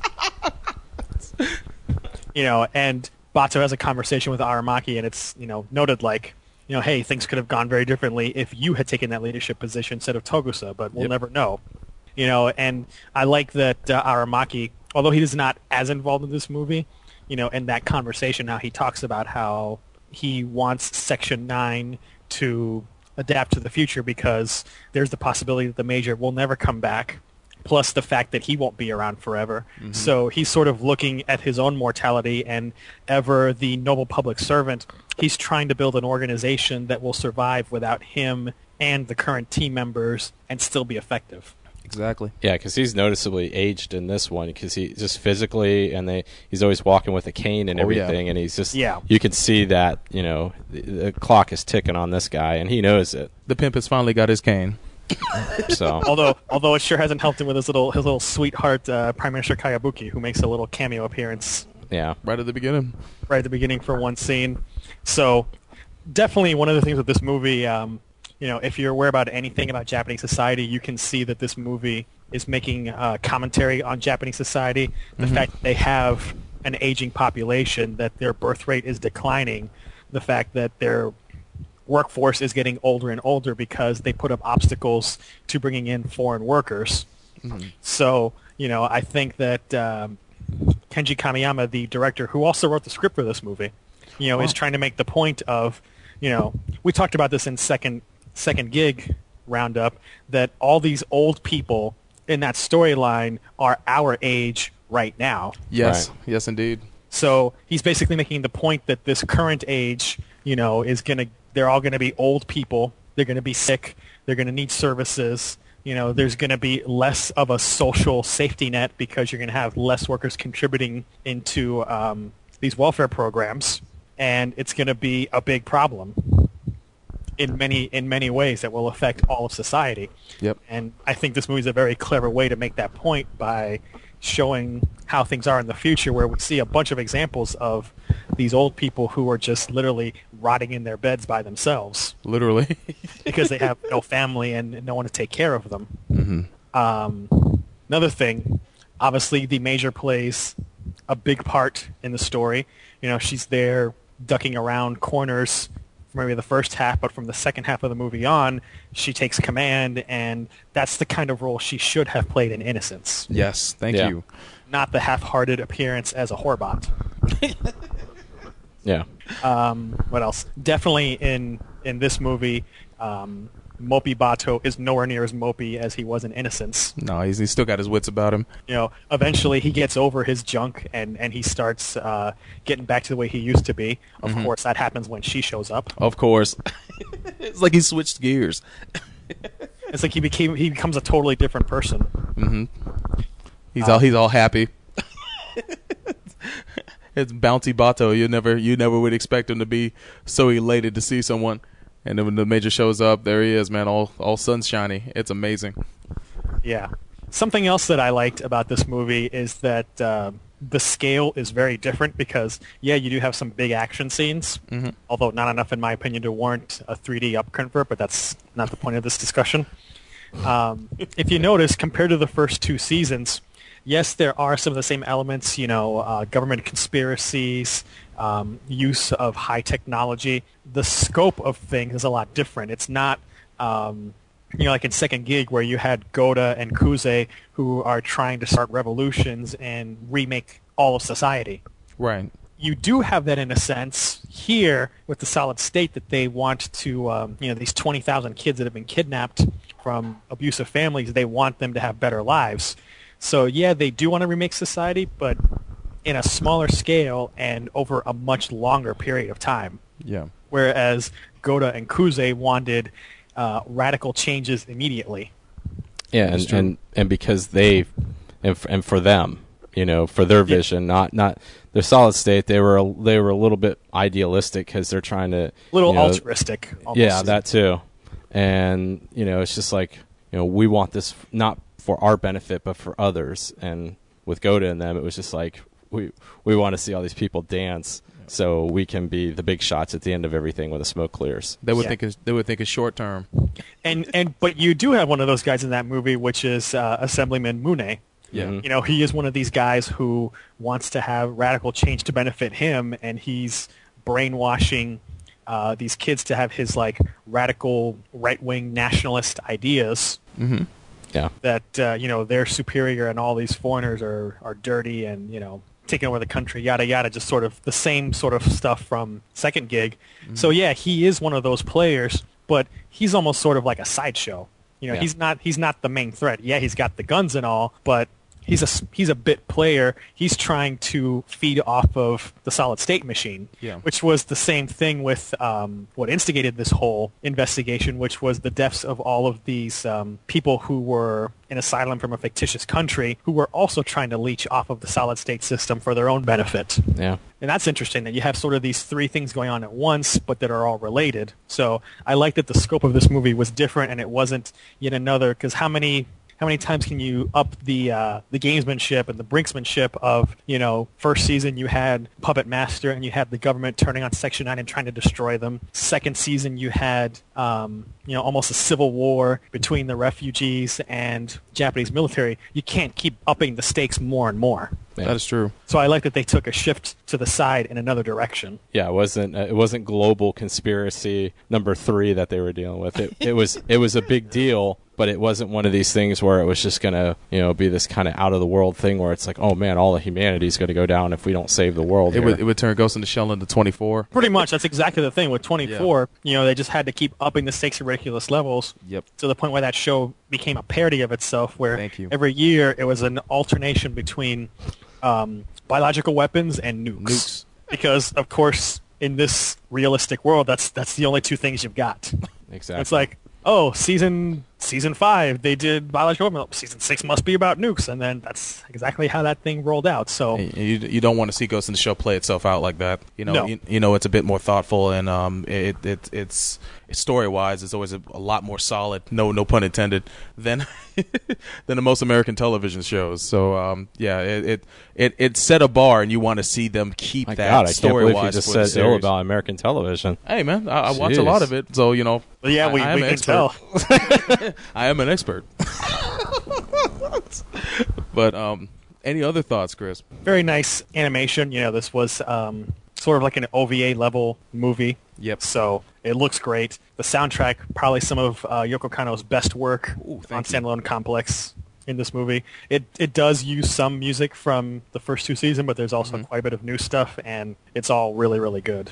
So I mean, kicking right off, that introductory theme is is one of my. It's probably my favorite. I'd have to say it's probably my favorite opener out of all the all the of all the openings for Ghost in the Shell. That the theme for uh, Solid States Solid States as Society is is is the the best You one keep, to me. you keep having some trouble with that alliterative title. don't yeah, yeah, I do. I, I want to say Solid Snake Society. I know. I, every I time. caught you. I caught you trying to say that. Solid Snake Society. Otacon, give me the major. Get a, get a hold of yourself.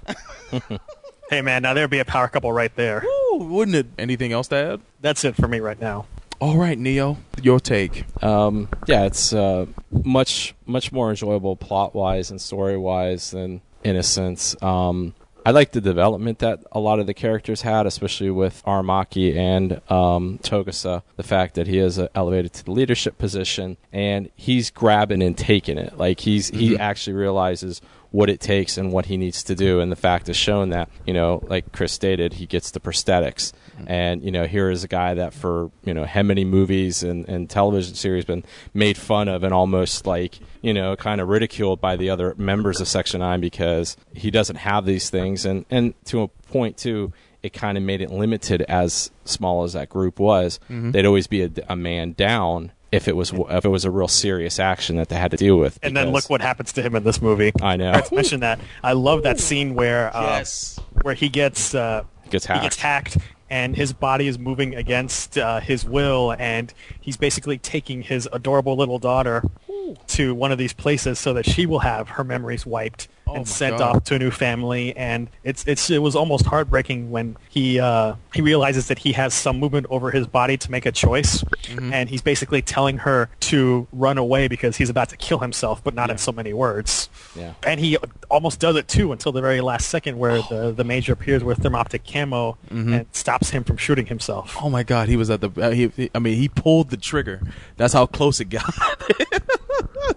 Well, we, we've seen Oh. Togusa has some. He's he's got some uh, sacrificial tendencies. Uh, Yeah.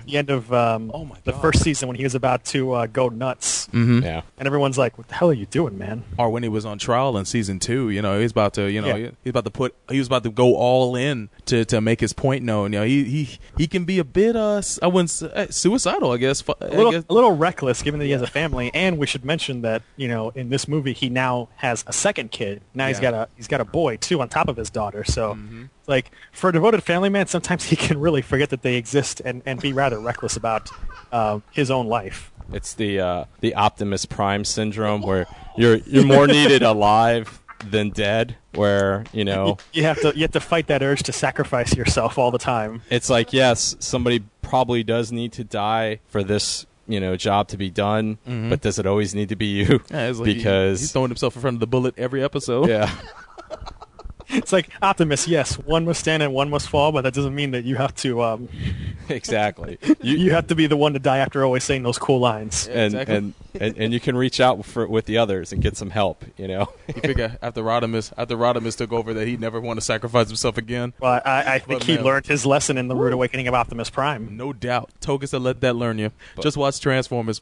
See who might take your place. You'll you'll never you'll never want to throw your life away recklessly again. But um, yeah, so that was cool. You got to see that. Yes, Bato is a lot less mopey in this. Oh yeah. Um, I like the fact that uh, this was the first time I had seen this movie. So Oh wow. you know, yeah, I'd never seen it before. Oh, dude. And well, it's not that big of a deal. It's, Oh, you know, hey, you're man. like, oh my god. Usually, You- usually, you, jeez. y'all crack on me because I hadn't seen it. I bought this DVD when it came out, so it's nice to be on top of something. But for dude, once. you're you're you're reacting like like if you said, "Hey man, I was at the I was at the market and and I met President Obama because uh, he was passing Yeah. through this motorcade and I shook hands with him and took a picture."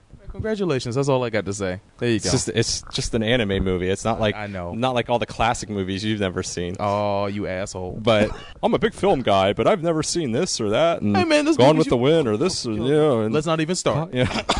Jeez. Yeah, I like the fact that there's that kind of oh shit moment where Mhm. they're thinking that, uh, especially with Bato, when they're kind of piecing this all together, that the pop- puppeteer could possibly be the major. Yeah. Because of some of the weird things that she's doing, through, you know, throughout the first movie or throughout the first part of the movie, and that whole situation that he met at the at the uh, the hospital with her with that guy that was in the friggin' tank that broke his that the guy basically got Broke Dale- his neck? Yeah, you got Dale Earnhardted in there, and uh, well, he's been dead for ten years. You can say it. It's okay. Yeah. Um, it's so that was kind of cool because when he finally brings it up to Togusa and stuff, they're kind of crapping their pants. They're like, you know, it's like all these other super hackers that they're dealing with. They've they've never really been this problem. Like, oh man, we might have to go against the na- major, and I guess it's because they know what she's like. So that was kind of cool.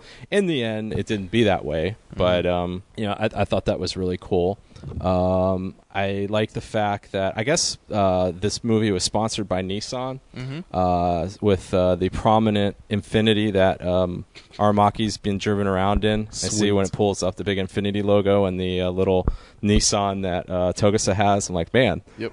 must be uh, some product placement from hell here. It's like it is the Nissan Infiniti Corazza. Well, it's the same company. Yeah. But um, well, it's funny you mentioned that because on the credits here it says technological assistance Nissan Cars Corporation. yeah. Mhm. So they they survived. They survived to 2030. Um, so Even the license plate on that car reads 3923, which reads in Japanese as Sankyu Nissan or Thank you Nissan.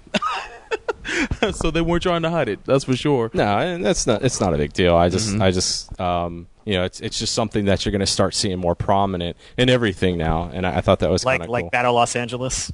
yeah. With all that nice product placement for, for Sony Vaios and Oh, my and God. that, that little Resistance Three billboard. Oh yeah, Exactly. Oh, yeah. Thank you, Columbia Pictures, well, thank you, Sony. which owns Columbia Pictures. Yeah, but in, in the end, it was good. I, I I do agree with you. This this was the movie that uh, Innocence was trying to be, and it may not have the visual, like the overall kind of outstanding visual appeal that Mhm. Innocence has, but I think uh, for what it is and the fact that the story's much tighter, uh, a little bit, you know, the actions spread out a little bit more. There's a better flow, and you know, Soulbro was happy because he got to see all of Section Nine. Even I think Pazu actually said one or two words there, and you even had the old rookie at the beginning, like going off with Togusa. So it's like, I guess that was um, maybe probably Soulbro's man there. Hey that, man, that the band is guy. back together, baby. But um, yeah, overall, it, I think it's a pretty uh, solid movie. Mm-hmm. Um, I think it's you know, um, I, is this the end of Ghost in the Shell? Or because you're stating when you were introducing this that this is the end of I just standalone. said so far the the close of standalone complex. So you're making an assumption. I'm just saying right Okay. now until until until Well, they if prove it- me otherwise. If it is, it's it's a if it's uh, if it is, then you know it's it's a nice way of, of closing it out. If not, then Mm-hmm. you know it's it's just another good part of the story there. So um, that's about it for my thoughts. Well, word. Thank you, sir. Um, you guys pretty much said a lot of things I would have said. Uh, there were. Uh, I, I honestly believe this is my this is my favorite of the three movies. Um, even though it doesn't look uh, anim- in animation, it's not superior than the other two. It makes up for it because of fast pacing and an excellent story. Um, the set pieces in here are totally compelling. Uh, when it comes to uh, the the scene with Togusa and his daughter, that that that stands out as probably my favorite scene in all this. But there's also the scene with the the snipe the snipe fight with uh, Saito and Bato, where they um where they're trailing the sniper and then they have to uh they have to face off with him on the roof of that building, and they actually backhack into the sniper's sight, or they they put his sights.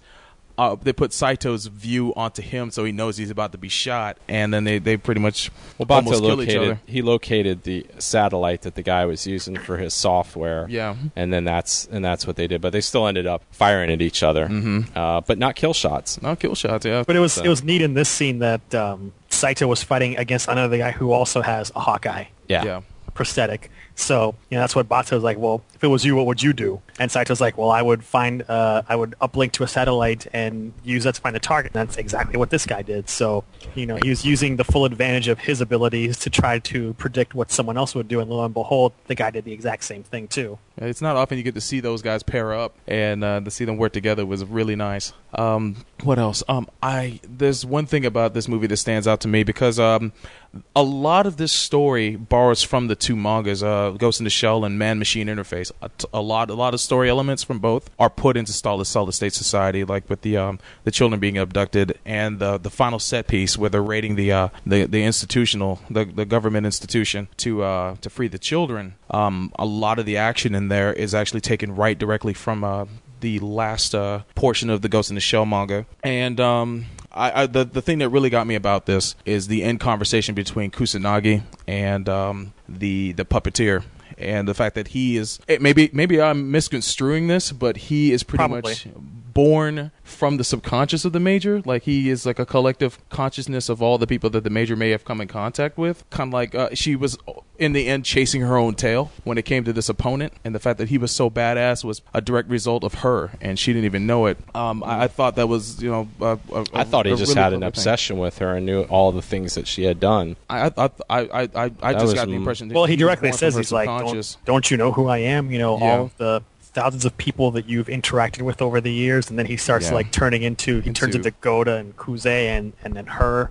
Yep. So it sort of brings up the point of you know when um, this is something Ghost in the Shell talks about all the time. You know when people like interact at such a personal level of like their minds coming together because of the cyber brains. Um, you know if you interact with thousands of people over the course of several years, do you sort of leave little bits of yourself with them? Yeah, lasting impression. do, do they leave little bits of themselves in you? And what if all of these little bits of you and other people sort of take on their own life on the internet? Yeah. The discussion that she has, And it could him- happen because, you know, in the original movie, the puppet master was also an artificial creation. Yes, and that's another throwback. They bring up the Puppet Master, which was the, the, the one of the antagonists from the original movie, and they they managed to incorporate that storyline, or at least a little bit of it, into this story. So it's almost like taking a step back, not not not in the development of the series, but just paying homage to what uh, the first movie brought about and the original. Well, it's a very similar about. case, so that's Plus why they're that, bringing it uh, up. that favorite line of hers of, of Bato, the net is truly vast. and vast and infinite. Thank you. Thank you. It, it, the series ends on that line, which is really, really awesome. And and the conversation she has with Bato before that, where she talks about the fact that she, although was a free agent for those two years, she you know was running around without any kind of restrictions, and she realized life was not as fulfilling as being put up against those restrictions and overcoming them to solve cases. So it leaves you on a note where you believe that she might return to Section 9 after all, or at least at least it leaves you wondering if she will or not. And her and Bato, you know, got got their little got their little uh, closeness moment. You know, he he snuck a little touch of that shoulder. and the funny thing is, the camera's behind them and like focused on her ass. Yeah. Oh yeah. And, and you see him like kind of sneaking in there, and it's like, oh, this this guy, man, he's he's I got thought he was the, gonna- he's got the subtlety of uh, of an elephant in a china shop. I thought he was gonna go and grab a cheek, man. But Uh, that's what I thought too, but he's, he's apparently not. He's not that. Uh, he's not that slick. He's not that brave either. Yeah, one woman could kill you in 0.2 seconds. he went for he went for the safe play. Even even as an armored cyborg that he is. Yeah. Yeah. As badass as he is, he Man not- jumped. He jumped from a, a 20 story tower uh, onto the ground. That's pretty impressive. That scene makes me crack up too, just to see how he's flailing as he's falling. Like so many stories, but um, of course he, he lands unscathed. But um, yeah, uh, I, I this everything. I can't sing the praises of this movie enough. It's it doesn't lag for one moment. Uh, They squeeze so much story into this that it, it keeps you. Uh, unlike uh, Innocence, where I, I almost fell asleep during some parts of it. Standalone complex, solid state society uh, kept me completely riveted throughout the whole course of its uh, run, and I've probably watched that movie seven or eight times already. Oh my god! And um, I really enjoy it. I've got to say, it's my favorite one. Um, any um, before we get to overall review, any um, anything that you guys thought of um, to add before we close out this segment? No. Well, doggone. Well, um, overall review, Chris. Uh, what would you give it? How many stars would you give it? Hmm. Um, could be between four and four and a half. Yeah. So Neo. four and a quarter. Look at you, boy. I'd- You can't you can't split the difference. That's that's not that's not a standard rating. Got to carve Yeah. that star up. Four point two. Four point one five. four and an eighth, four and seven eighths. Um, Was I'd give a it- wrench? or a stock ticker. I'd give it a four, solid four. Um, what I, I think it's Chris. You'd agree it's better than second season of Double O, right? Well, anything is because second season of Double O is, is the worst since um, you know the Bible. Yes. Oh, damn. So, but no, solid four, solid four. I'd give it a 4.5 if we could throw decimals in there, but um, I don't know. I am. You can do four and a half. I'll, I'll go four and a half. It's, because, it's the um, I- I MHQ wanna- scale. He does four and a. You ever read? you ever read Chris's review on I- I MHQ? do read his reviews. I'm yeah, just he, trying he to- does. He does four and a half. You can say four and a half. I will. I will gladly give Ghost in the Shell, Solid State Society, a four and a half stars. This this movie definitely deserves it. Does that and, come with uh, a seal of a, of a guarantee? It comes with the, it, it- you know what? It comes with the Soulbro approval. I will, the Soulbro guarantee. I will put I will put my stamp on it. That's There you go. completely on you then. That, that's on me, man. I'll, We're not handling any of those refunds. That's all. S- t- send your complaints to SBR, MAHQ, um, at gmail.com, and I will tell you to f off. So That's you'll- customer you'll- service for you. So You're you'll welcome. You, so you'll just do the troll way. There you go. I don't. I don't respect your opinion. F you. I learned from the internet. It's taught me everything. But uh, if there's if there's no more to add, um, that wraps up our Ghost in the Shell roundup as well as our review of uh, Solid State Society, and we'll be back with more Gundam at MAHQ in just a moment.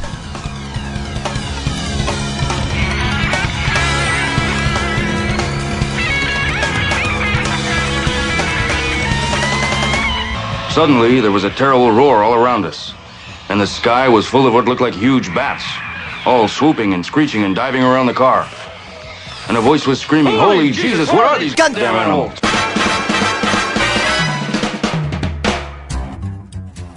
Hi, I'm Mitsugi, And I'm Hatake. and we're the hosts of Anime Addicts Anonymous Podcast, AAApodcast.com. Listen up, anime fans. Do you find yourself spending tons of money on anime DVDs and merchandise?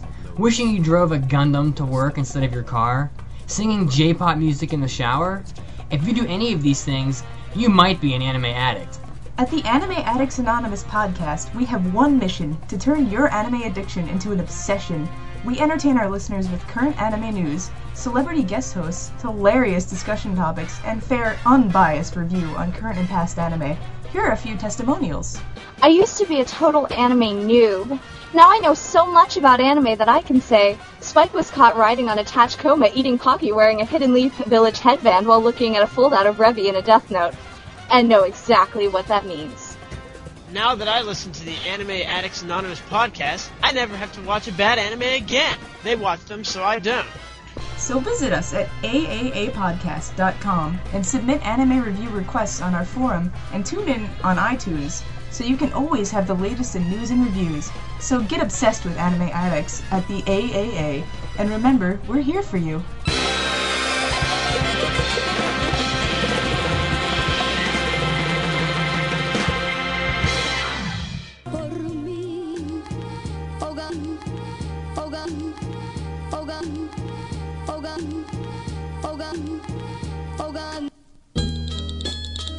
All right.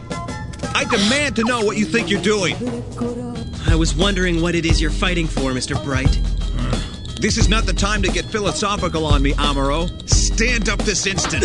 Hey, why don't you leave me alone? If you're so eager to send Gundam into battle again, why not pilot it yourself? What? I'd do it if I could. I don't need a kid to tell me how I should do my job. Yeah, well, I don't see why I have to do something just because I can.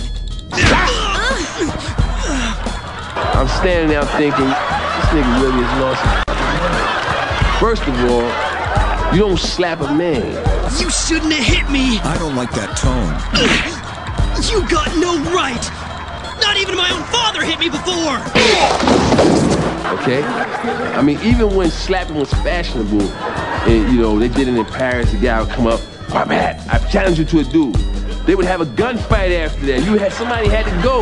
Obey my orders. Don't like it? Feel free to hate me. I don't care. Hey man, is that Gundam? Yeah man, well turn it up, man. Hey everybody, welcome back to Gundam at MAHQ. That closes off episode 74, where we wrapped up our Ghost in the Shell roundup that's been going on for such a long time. And as we previously had announced, our next roundup series will be Patlabor, so you can watch for that in the near future. Uh, just as a closing announcement, I had mentioned a while back that I would have more information about our Gunpla podcast once it had a name. And, uh, well, at the very least, now it has a name. And that name, as I mentioned at the start of the show, is Laplace's Box. So we still don't have a start date set for the show, but it will be sometime in April. But for now, if you want, you can um, check out some websites. You can go to the show's blog, which is laplaceshow.blogspot.com. You can also uh, sign up for its Twitter feed, which is twitter.com slash laplace show. Nice. And uh, you can watch for uh, the news to pop up when it's uh, we have that episode recorded and it's in the can. We have a Laplace's box forum on Mecha Talk that's been slipped in there underneath Chaos Theater and Gundam. But since there's nothing to discuss yet, we won't uh, open up that forum until the time gets closer to the show premiering. So please check it out and uh, support the show, as in download it and actually listen to it from start to finish. Yeah, in, in terms of support too, uh, support the uh, the only two sponsors now for uh, Gundam, which is uh, Champs and Petco. So I mean, I think these are two great sponsors to have, and you know, I'm sure everyone needs shoes, and it, all those have pets. Even uh, dogs. Even Dogs dogs need shoes. Yeah, they got those little shoes for the uh, working dogs. Um, There you go. You know, if you got things with pets and stuff, check out check them out. They got some pretty good, um, uh, pretty good things, and you'll be saving some money, and you'll be supporting us too. So and your dog will be happy. and your dog will be happy, and your feet will be happy. So it's always always good to have a brand new pair of shoes. Nothing like that, right? But um, anything else? Um, I just want to um, give. Uh, I just want to say that our hearts and, and thoughts and prayers are going out to uh, everybody who was affected by the uh, earthquake and tsunami in Japan. And um, if if you're listening to this podcast, if you haven't done it already, definitely um, help out with the effort. Um, one of the easiest way you can do so is to donate to uh, the Red Cross. Um, just basically text the word Red Cross, all one word, to 9099 on your cell phone, and it'll bill ten dollars that will go directly to the Red Cross and the effort that is that's going to uh, provide Japan relief. There's many other ways. If you go to Gundam.net, there is a post currently up there, and the post is called Japan assisting in a time of crisis. And there's many other ways that are posted there that you. Wow, can, we never had anything for Katrina or uh, the Haitian earthquake. We did actually. Um, we did. Did um, we? When when the, when we, Haiti we rolled didn't, around. We didn't, we didn't exist when there was Katrina. Yeah, we didn't exist when it was Katrina. When Haiti broke out, I, I also gave a similar um, a similar plea. So. No, I'm saying we didn't have a threat about it though. No, because at the time I don't even think we had the the blog spot really in full form, but now we do. So I, I made sure to put something up there about it. I was just saying that because I, I saw all the um, on some of these websites, you know, because all the all the people are so infatuated with Japan. I was just like, Mhm. you know, because my, my thing is, if you're going to do this, always do it for everyone. Yeah. And I, I was getting the I was getting kind of the sense that people were just like, oh, because it's Japan, we got to give, and you know, I love Japan. Yeah. And it, it's Uh, it it's it's it's a, it's an understandable. I feel the same way. You know. Yeah. from- you know, if your if your goal is, you know, we, you know, I love Japan and I love Japanese food and anime and games, and I want to support them in their time of crisis. That's, I mean, yeah, the help helps, but that's not the best of motives. If you want to help, any- Yeah. it's just it should just be just because they're human beings. It should come naturally, no Yeah. matter where this where where you should do like you this should do things because you want to, not because it's cool. Because you can tell people, and that's that's a, that's another issue that I have with the internet, where people do things and stuff now, where instead of actually putting thought and time into it, they're doing it because oh, it's cool. I can say to people, oh, I just did this, and it's like, yeah, Well, I mean, there's more that you can do and more ways to get involved. But um, off the off the cuff, that's the that's the quickest way I can I can deliver. And if you're looking for more information, head over to Gundam.net and look for that post. You'll find it easily. It's right there. shit, the they'll be okay. page. They s they survived the greatest natural disaster there was, so this one this one will keep them going. Yeah. So Um, other than that, definitely check out the uh, websites. Head on over where the magic happens. M A H Q dot net. That's the Mecha and Anime headquarters. Also, you can check out Gundam's main website at Gundam.net. That's right, it's spelled as it sounds. Also, you can find us on iTunes, Facebook, and um, other forms of social networking. If you look for those links, you'll find them at Gundam.net as well. After the, listening to this episode, you should definitely check out Chaos Theater, and you can find it by going to chaostheater.blogspot.com. A jack of all trades otaku podcast hosted by MAHQ and Gundam's own Chris Guanche and our favorite pedal bear south, Pedro Cortez. And last but not least, Shinjuku Station has a movie podcast. Shinjuku Station at the movies can be found at shinstation.blogspot.com. And I also wanted to add that uh, we're also now a part of the uh, AAA network. Um, you can find us uh, listed at uh, aaanetwork.aaapodcast.com, and um, we're listed up there amongst other podcasts too. And we're proud to be a part of that. And um, I'll turn it back over to Chris to close us out. All right, well, that's it for Gundam. We'll be back next time.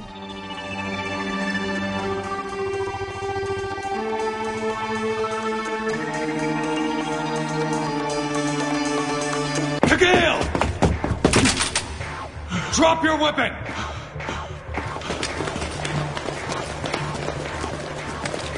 No one do anything. Come on, give me the gun. Goose, Looks like he's high on a reflex booster that the military uses. Understood. Colonel Kagale! Oh, the puppeteer's coming. I don't want to die. If you don't want to die, put the gun down. Say what? You won't make a public spectacle out of me? No, don't! Shit. Why'd he do it?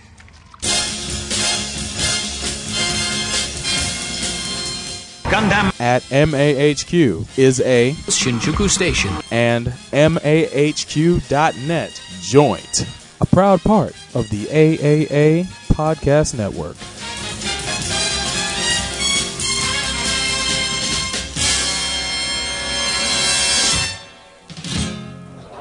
I'm sorry to see you go.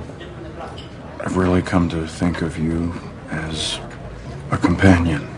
Hey, I don't suppose you'd want to move to Canada. Canada. No, I don't suppose I would.